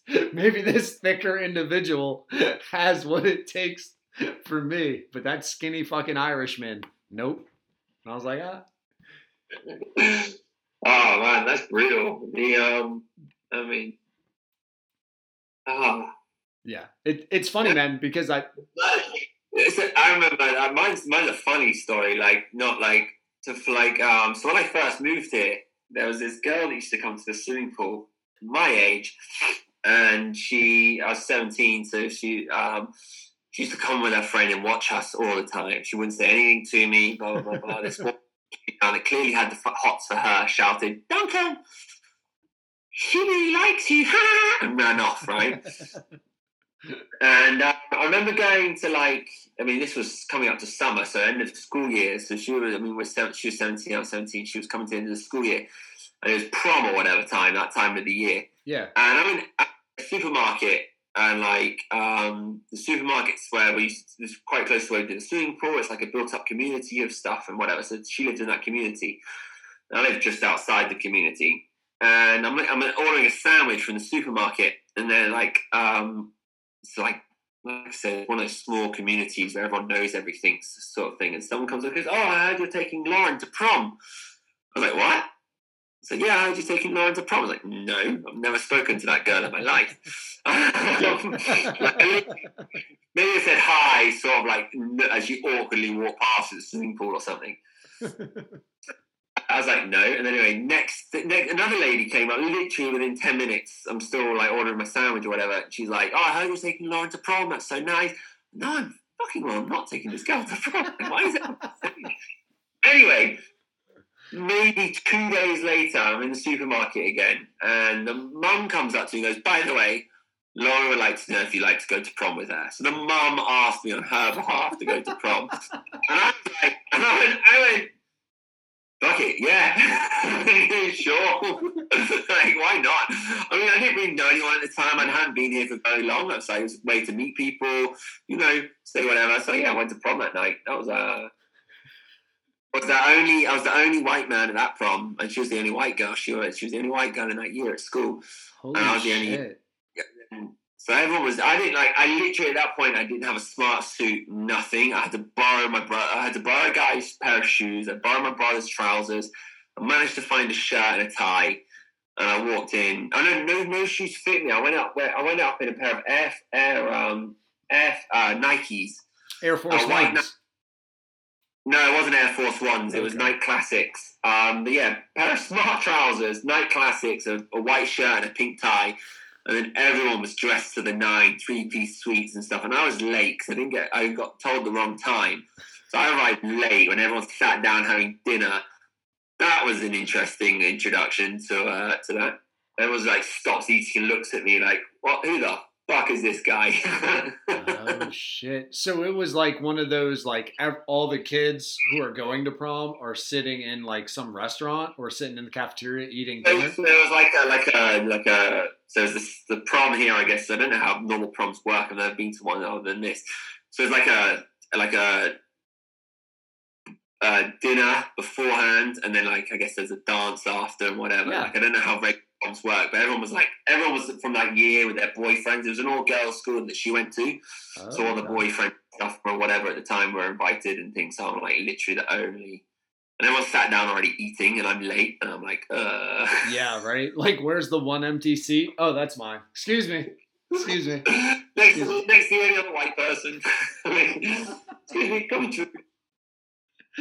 Dude, that's does it what is it I don't know. I don't know how to ask this question without being a dick, but again, it's just it seems so rare for maybe I'm conditioned by American media for a white person to feel in the minority. Does that resonate with you at all? Does it do anything to you or you just are more like, ah, Yeah, like, I mean, we are in the minority, but again, it's just like, it is what it is. Like, I, I, I mean, I'm in a country that's predominantly black, so I mean, but like I said, I've never felt fearful for my life for racist in that sense. Like, I mean, I've had stuff shouted at me, but it's never been like, like I've never felt threatened by it. I've never felt like there would. I, I feel like it comes more from it's their frustration, and they happen to see me, and it's like, oh, just shout, white man, ah, at me or whatever. Like, or they, it's like they would say something because they want to be funny in front of their friends. More, it's more to like try and impress their friends than it is to like yeah, like a public giggle type shit. Yeah, like like you know, like I feel like it when they say it to me, it's just like you know how you used to take mm, you know, when we were kids and we used to take the Mickey out the kid with this with the glasses, like hey look at you four eyes, Yeah. and everyone would be like like it just happened to be he had to happen to have the glasses. There was nothing particularly that we wanted to pick on him for than that. Like I just happened to be the white person walking past, and one of them felt brave enough to shout something at me to make a giggle out of their friends. Like Yeah, and I, I, I don't know. I know, I know I've asked it a couple times, but it just really is. And I, I, I'm thinking about it, and I think it's because the media is so into the narrative of black white, and I don't know, man. Maybe it's because I'm a teacher. Maybe it's because I'm a basketball coach. I mean, I don't. I mean, I don't. Read, I don't watch newspapers. I don't read newspapers. I don't watch TV. Nothing. Um, I, don't trust the newspapers. I don't trust the media. And It's all Yeah, man. negative. There's no positive. Well, it's all capitalistic, man. They're just trying to sell shit. Yeah, and they're trying to sell the narrative of fear. They're trying to sell the narrative of despair. They're trying to sell the narrative of um, there's no hope, and we should all hate each other. We should be fearful of each other. Yeah. race, mask, no mask, did you get the vaccine, didn't you get the vaccine? It's just to divide us. So I don't watch it, but like, that's my view on the media. It's to divide and conquer, not to bring together. Like I mean, I used to go when I did like I would never like I would always if I go into like a, uh news agents or something or a mini mart, I don't know what you call them, uh, like a news agent's like one of those corner shops like with a couple of crisps, Yeah. chip potato packets and crisps and Yeah, stuff. corner store um in a city it'd be like a bodega. Yeah. And so, you know, and I would never go and I see the newspaper, but I always turn it to the back just to read the sports. And, you know, 'cause that's where you'd only used to see things that were positive. Yes. Like, oh, such and such did this courageous, this courageous thing in sports, or they did this amazing achievement, sorry. But now it's just like, oh, um, such and such is having an affair on his wife. Uh, well, that's not sport. Yeah, I don't care gossip. about that celebrity affair. I want to know whether my team beat the other team or this guy managed to score 100 points in a game or whatever. Like, Yeah. it's, nothing's positive in newspaper or news anymore. And I think if people turned off the media and turned off social media, turned off news and turned off, stopped reading newspapers, we'd probably be in a lot better place. Yeah, yeah, man. And honestly, it was one of those things. The deeper we got into COVID, and not to be like an idealistic or self-centered, but it it really has been one of the cooler things of this podcast is when else would we just sit around and shoot the shit for a couple hours and like I, I feel good talking to you. Like I feel better. And I've met so many people where I'm like, wow, I can fucking message a guy in Hawaii and probably have a place to stay. I could go to Toronto and have a place to stay. I, I like I it's an amazing thing when you just get to actually talk to people one on one for a prolonged period of time. Like people seem pretty fucking pleasant towards each other. Like if you actually get to just speak to them, like you're you're like people like like I, I don't know like like it would be a dick move to invite you on a podcast and just be like a total asshole to you. But I feel like even if we just happened to be in a room or if it was just like whatever us two on an island, we'd get along and we'd figure out Yeah. a way to be okay with each other, man. And it's Yeah. it's weird that the media tends to portray it as we have to be against each other based on Yeah. whatever view masks like you said for instance it's Yeah. just i don't think that's like- human nature Yeah, it's to make sure that we can't come together as a co- collective, conscious pe- person, people. I believe, can, like I said, like I believe we're all bound together at the very beginning of the podcast. We're bound together through this uh, by something. Um, what that is, I don't know. But like, I, we're not here to. I mean, there's been wars no matter what, but the wars that led all like through all of our history as humankind, there's been like tribes and whatever, but the tribes and the fights happen because of fear, not knowing what that other person was, yeah or miscommunication. Like, for example, um, I was watching a, a drunk history. I don't know if you've ever watched that, where those guys get absolutely wasted and they just talk about history, and they get funny people and then they reenact like scenes and stuff.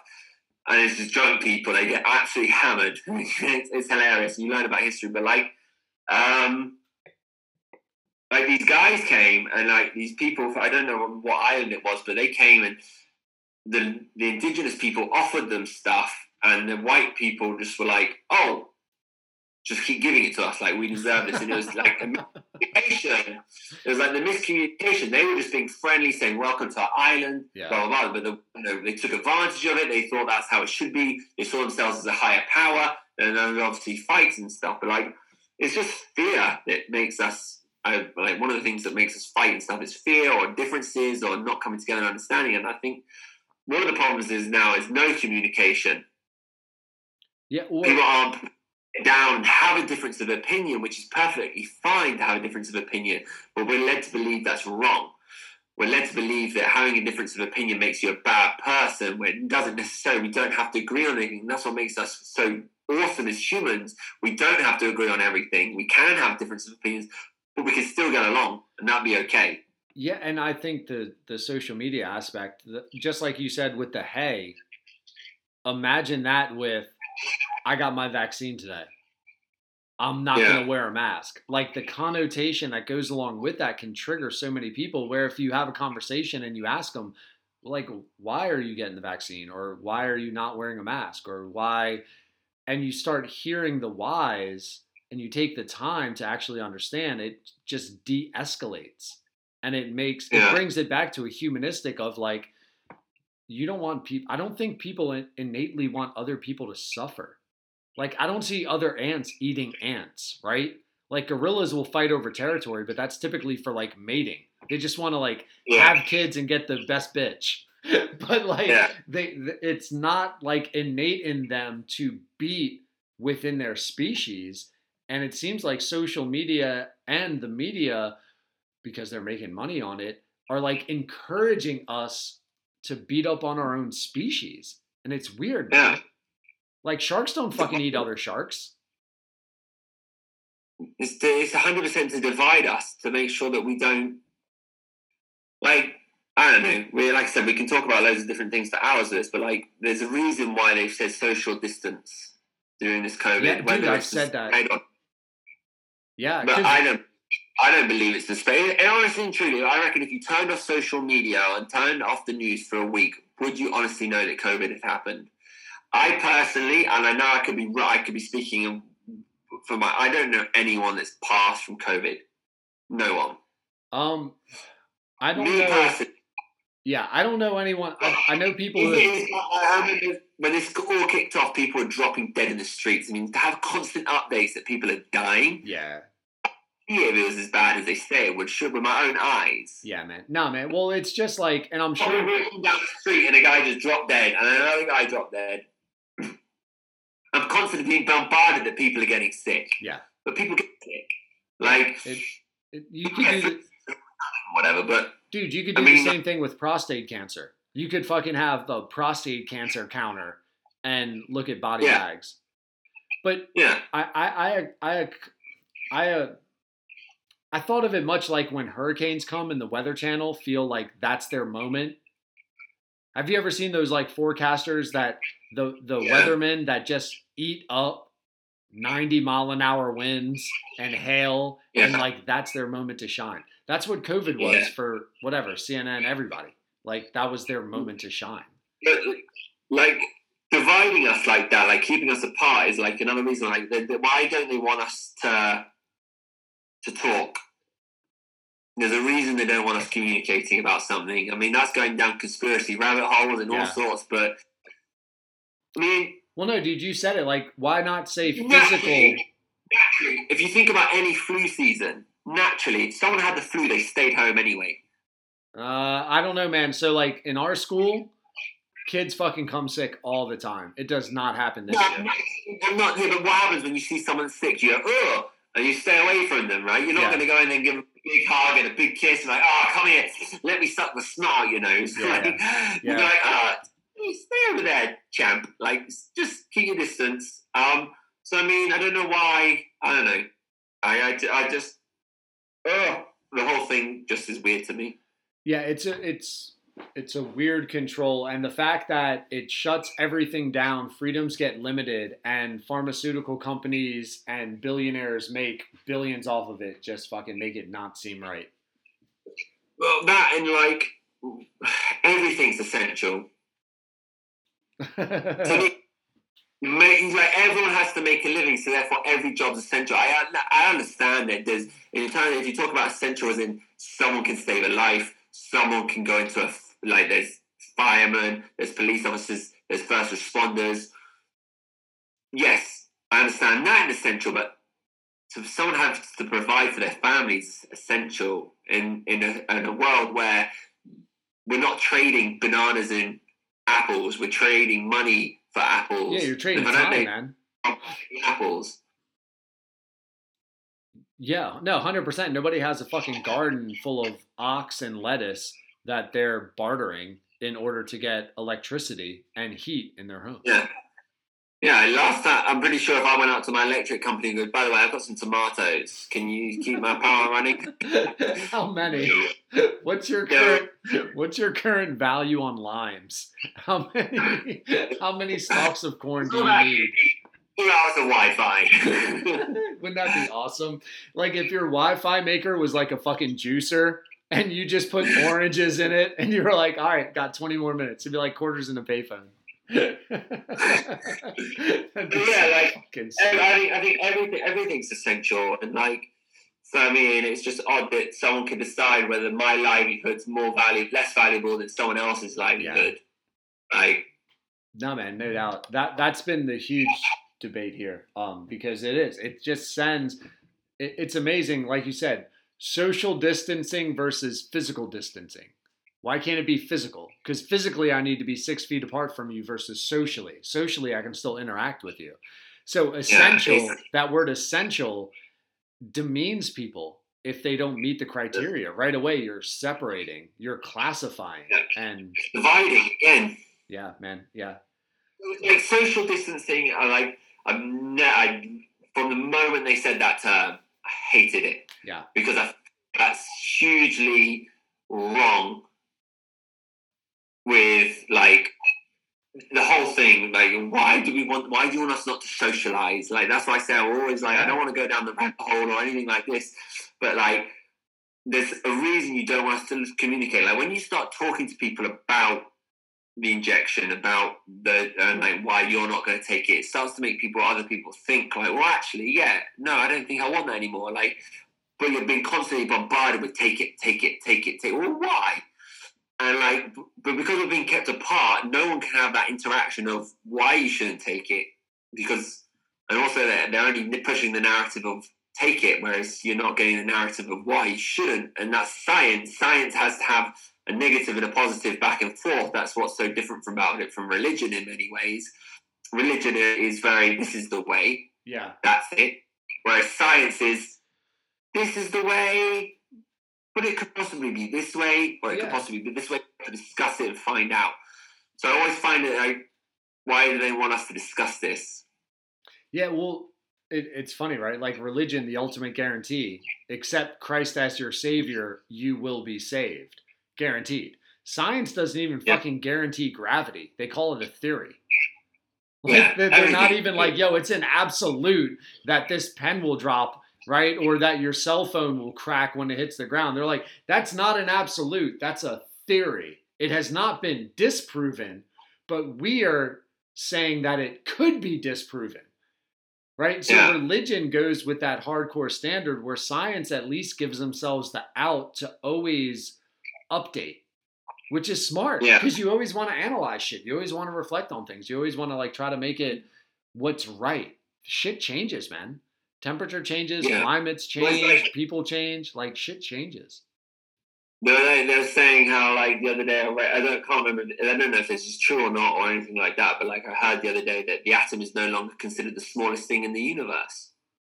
Is it a proton? There's something smaller now than an atom. Like this is, I can't remember if it was just something I saw on Instagram. I can't remember if it was passing me. Like someone was talking about. it, I can't remember. But like, so I mean, again, things change. Like, like I said, I don't know if that's true. I've not done the research or anything into it. But like,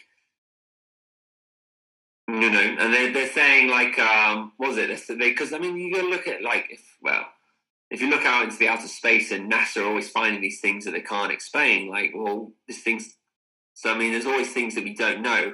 So, but anyway, back to what it is. Like, there's a reason. Like, honestly, I think there's a reason they're saying socially distancing, keeping us apart. Yeah.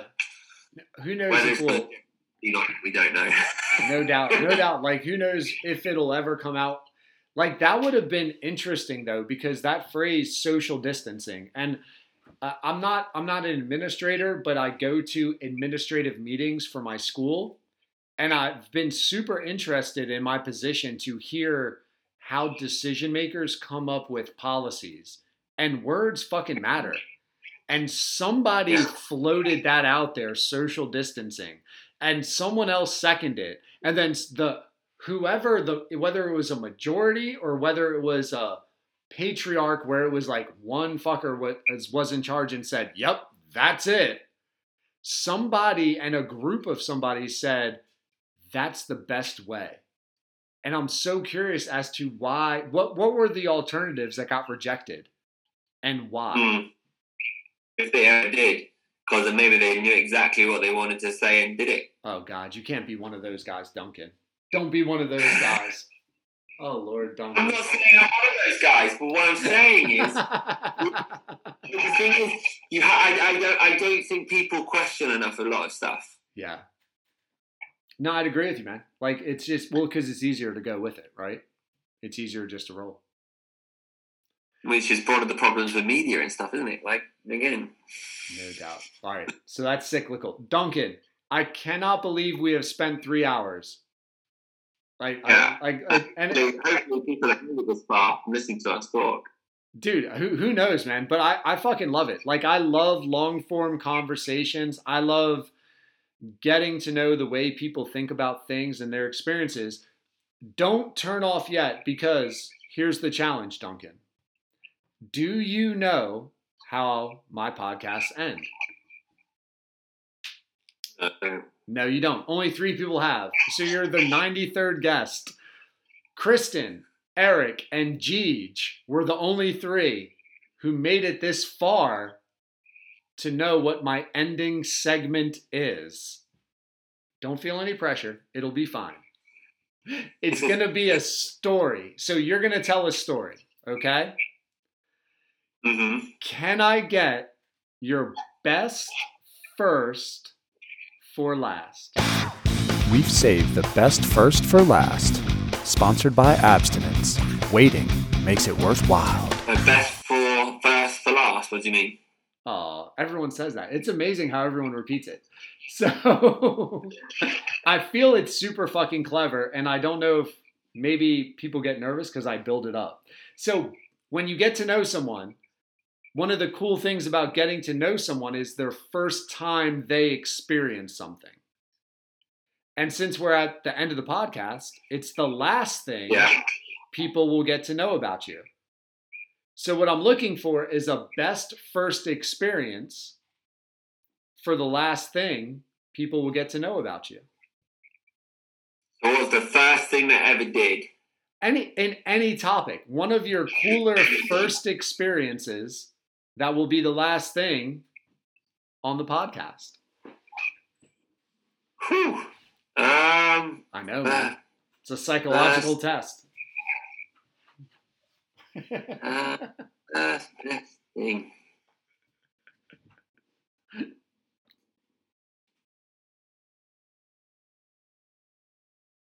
I feel the pressure. I'm just trying to think of what is my first best ever thing. Though I'm like, I want to go all out with this.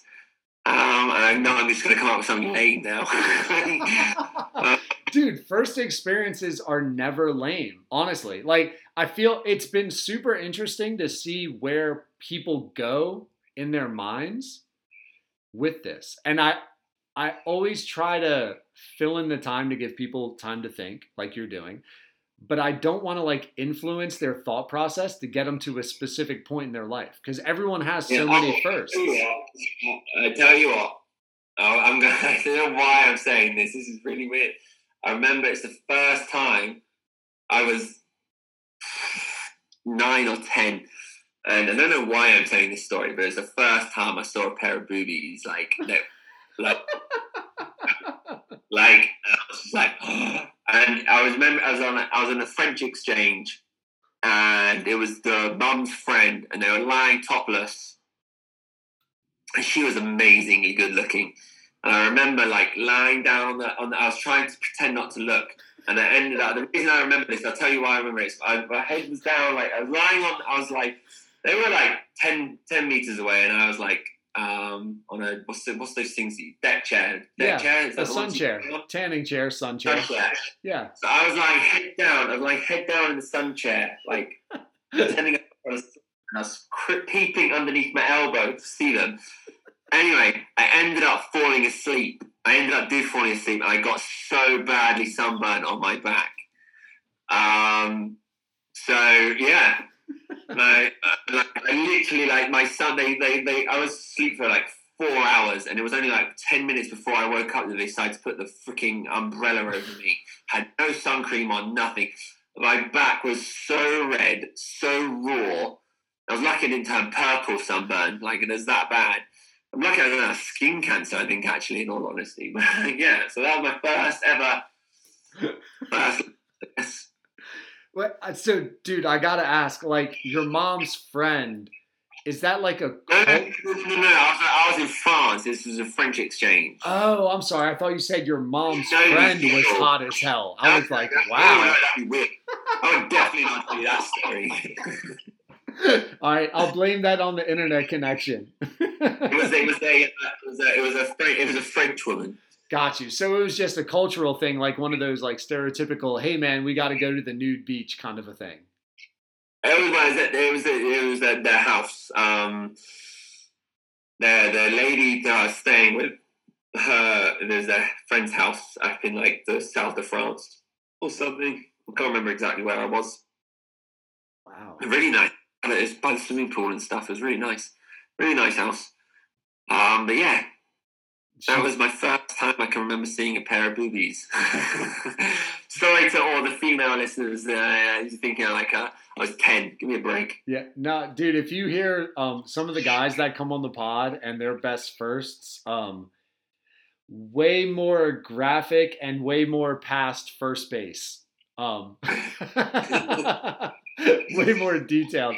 My man. Oh, Um, I, thought, I, thought, I thought that would be so typical to say one of those like that's kind of story. So I didn't. I didn't go with that. yeah, that, that one's that one's a weird one. So I'm definitely not doing that one. No, that might be for episode. That might be for like the third or fourth chat we get to. Got you. right, right, right, right, right. Yeah. I um I didn't I always wonder how cuz one dude went into like how he lost his virginity in the parking lot with a stripper that he bought. So I don't know if she was technically a prostitute or if she like wanted him because he got a fake ID. And like the dude told the story for Antonio from Colorado. He's a fucking cowboy, man, out in Colorado. And I'm like, no wonder you're a fucking cowboy, man. Like you just you got that aura about you where that kind of shit could happen. So no, I don't know, man. It's I always love where people's mind goes because it's interesting. It's interesting when you think about what's a really cool first experience you've had, and uh, Yeah. I was clearly, trying to think. I, I was honestly trying to think of something more innocent than boobies and first base and, and all that stuff, but I just thought, yeah, that that'll do. dude, I mean, hey man, dude, we're meant to we're meant to reproduce, right? like that's part of what our species does. We are meant to be sexually attracted and keep it going. yeah, No shame. Yeah, Duncan, is, man. but fucking three hours flew by, man. I so appreciate you coming on. So appreciate you letting people get to know you, and um, so appreciate you just sharing stories, man. I really um thank you for taking the time. It was awesome. yeah, it was fun. Enjoyed it. All right, man. Well, enjoy the rest of your night. Enjoy your island life, and um, people will wait. I, I guess we should be like to end it. If anyone makes it this far, we can put stuff in the description as well. But is there anything you want to like specifically plug? People should check out. People should see or nah. If anyone wants to just get to know me, have a chat, um, they can add me on Instagram, Duncan Swatton, D U N C A N S W A T T O N. Uh, if they want to get their health and fitness on track, um, sure. They want me on their podcast, sure. I mean, I'm just open. Like, I'm an open book. Come chat to me if you want to chat to me. Come follow my journey. I mean, it'd be interesting to, like I said, I'm, I took this on because I wanted to experience this. I took this on because I wanted to meet other people too and just learn about different things. And I think that's it's great learning from different people. Yeah, man. I agree. Awesome. We will put the Instagram, um, your Instagram in the description. And that's funny, man. We both kind of have the same vibe, just learning from people. Love it. Donkey man, so glad I ran into you on social media. So glad that we happened to follow the same guy, Jocko Willink, and um, get inspired by him. Yeah, man, he's badass. Dude, he's right. fucking next level. He's he's one of those men that make you think you just don't do enough with your life. Nothing. He, I don't know when he sleeps. He's one of those people. Like, does he just like freeze for thirty minutes and come out on the other side of the cryo chamber? Like, and he's like four o'clock, time to go to work. It's four o'clock in the morning, man. It's not time to go to work. No Sleep for doubt. another hour. And he's already Uh, fucking sweating, dude. He like he's already burned 300 calories and fucking whatever, benched, lifted, clinged. I mean, he's he's sick. Pull ups, sit ups, all those things. Like, he's he's a machine. No doubt. Like always, it's those kind of people tick like him, David Goggins. Like they don't just they just don't seem to stop. They just seem like they just seem to go and go and go. Like where does that drive come from? Where does that like all of that sort of stuff? Like anyway, we've been chatting three hours. People are like, I thought you said you were going to stop now. No doubt, right? stop. well, this this will be the official end. We'll do it one more time. Donkey man, thank you so much for coming on. So appreciate it, and um, enjoy your journey, man. I look forward to following you. I look forward to kind of like being a part of your little journey now. It's always fun. Thanks, man. Appreciate it. Yeah, man. Thank you for your time. To listening to all your podcasts and episode number ninety four and see what their little first time was. yeah, definitely check it out. All right, man. Have a good night. You too. Bye.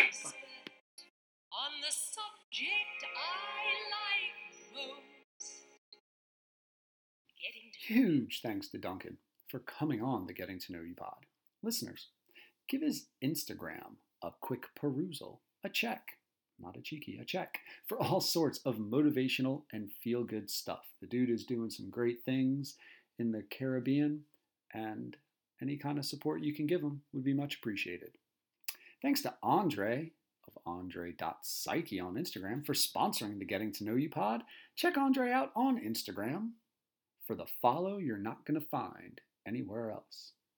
And if you have not already, speaking of follows, please friend and follow the Getting to Know You pod on Twitter, Instagram, or Facebook. The word of the pod is cheeky. Cheeky is the word of the pod. I fucking love that Duncan used it. Post that word on any of our social media or tag the Getting to Know You pod when you use it on yours to get a shout out on our very next podcast. Don't forget, subscribe, rate, and review the Getting to Know You pod on Apple, Spotify, or your preferred podcast platform. You can go to our Patreon and support the Getting to Know You pod for as little as $2 a month if you've enjoyed getting to know any of our guests. And finally, speaking of people, if you or someone you know would like to become a sponsor of or advertise on the Getting to Know You pod, we would love to partner with you.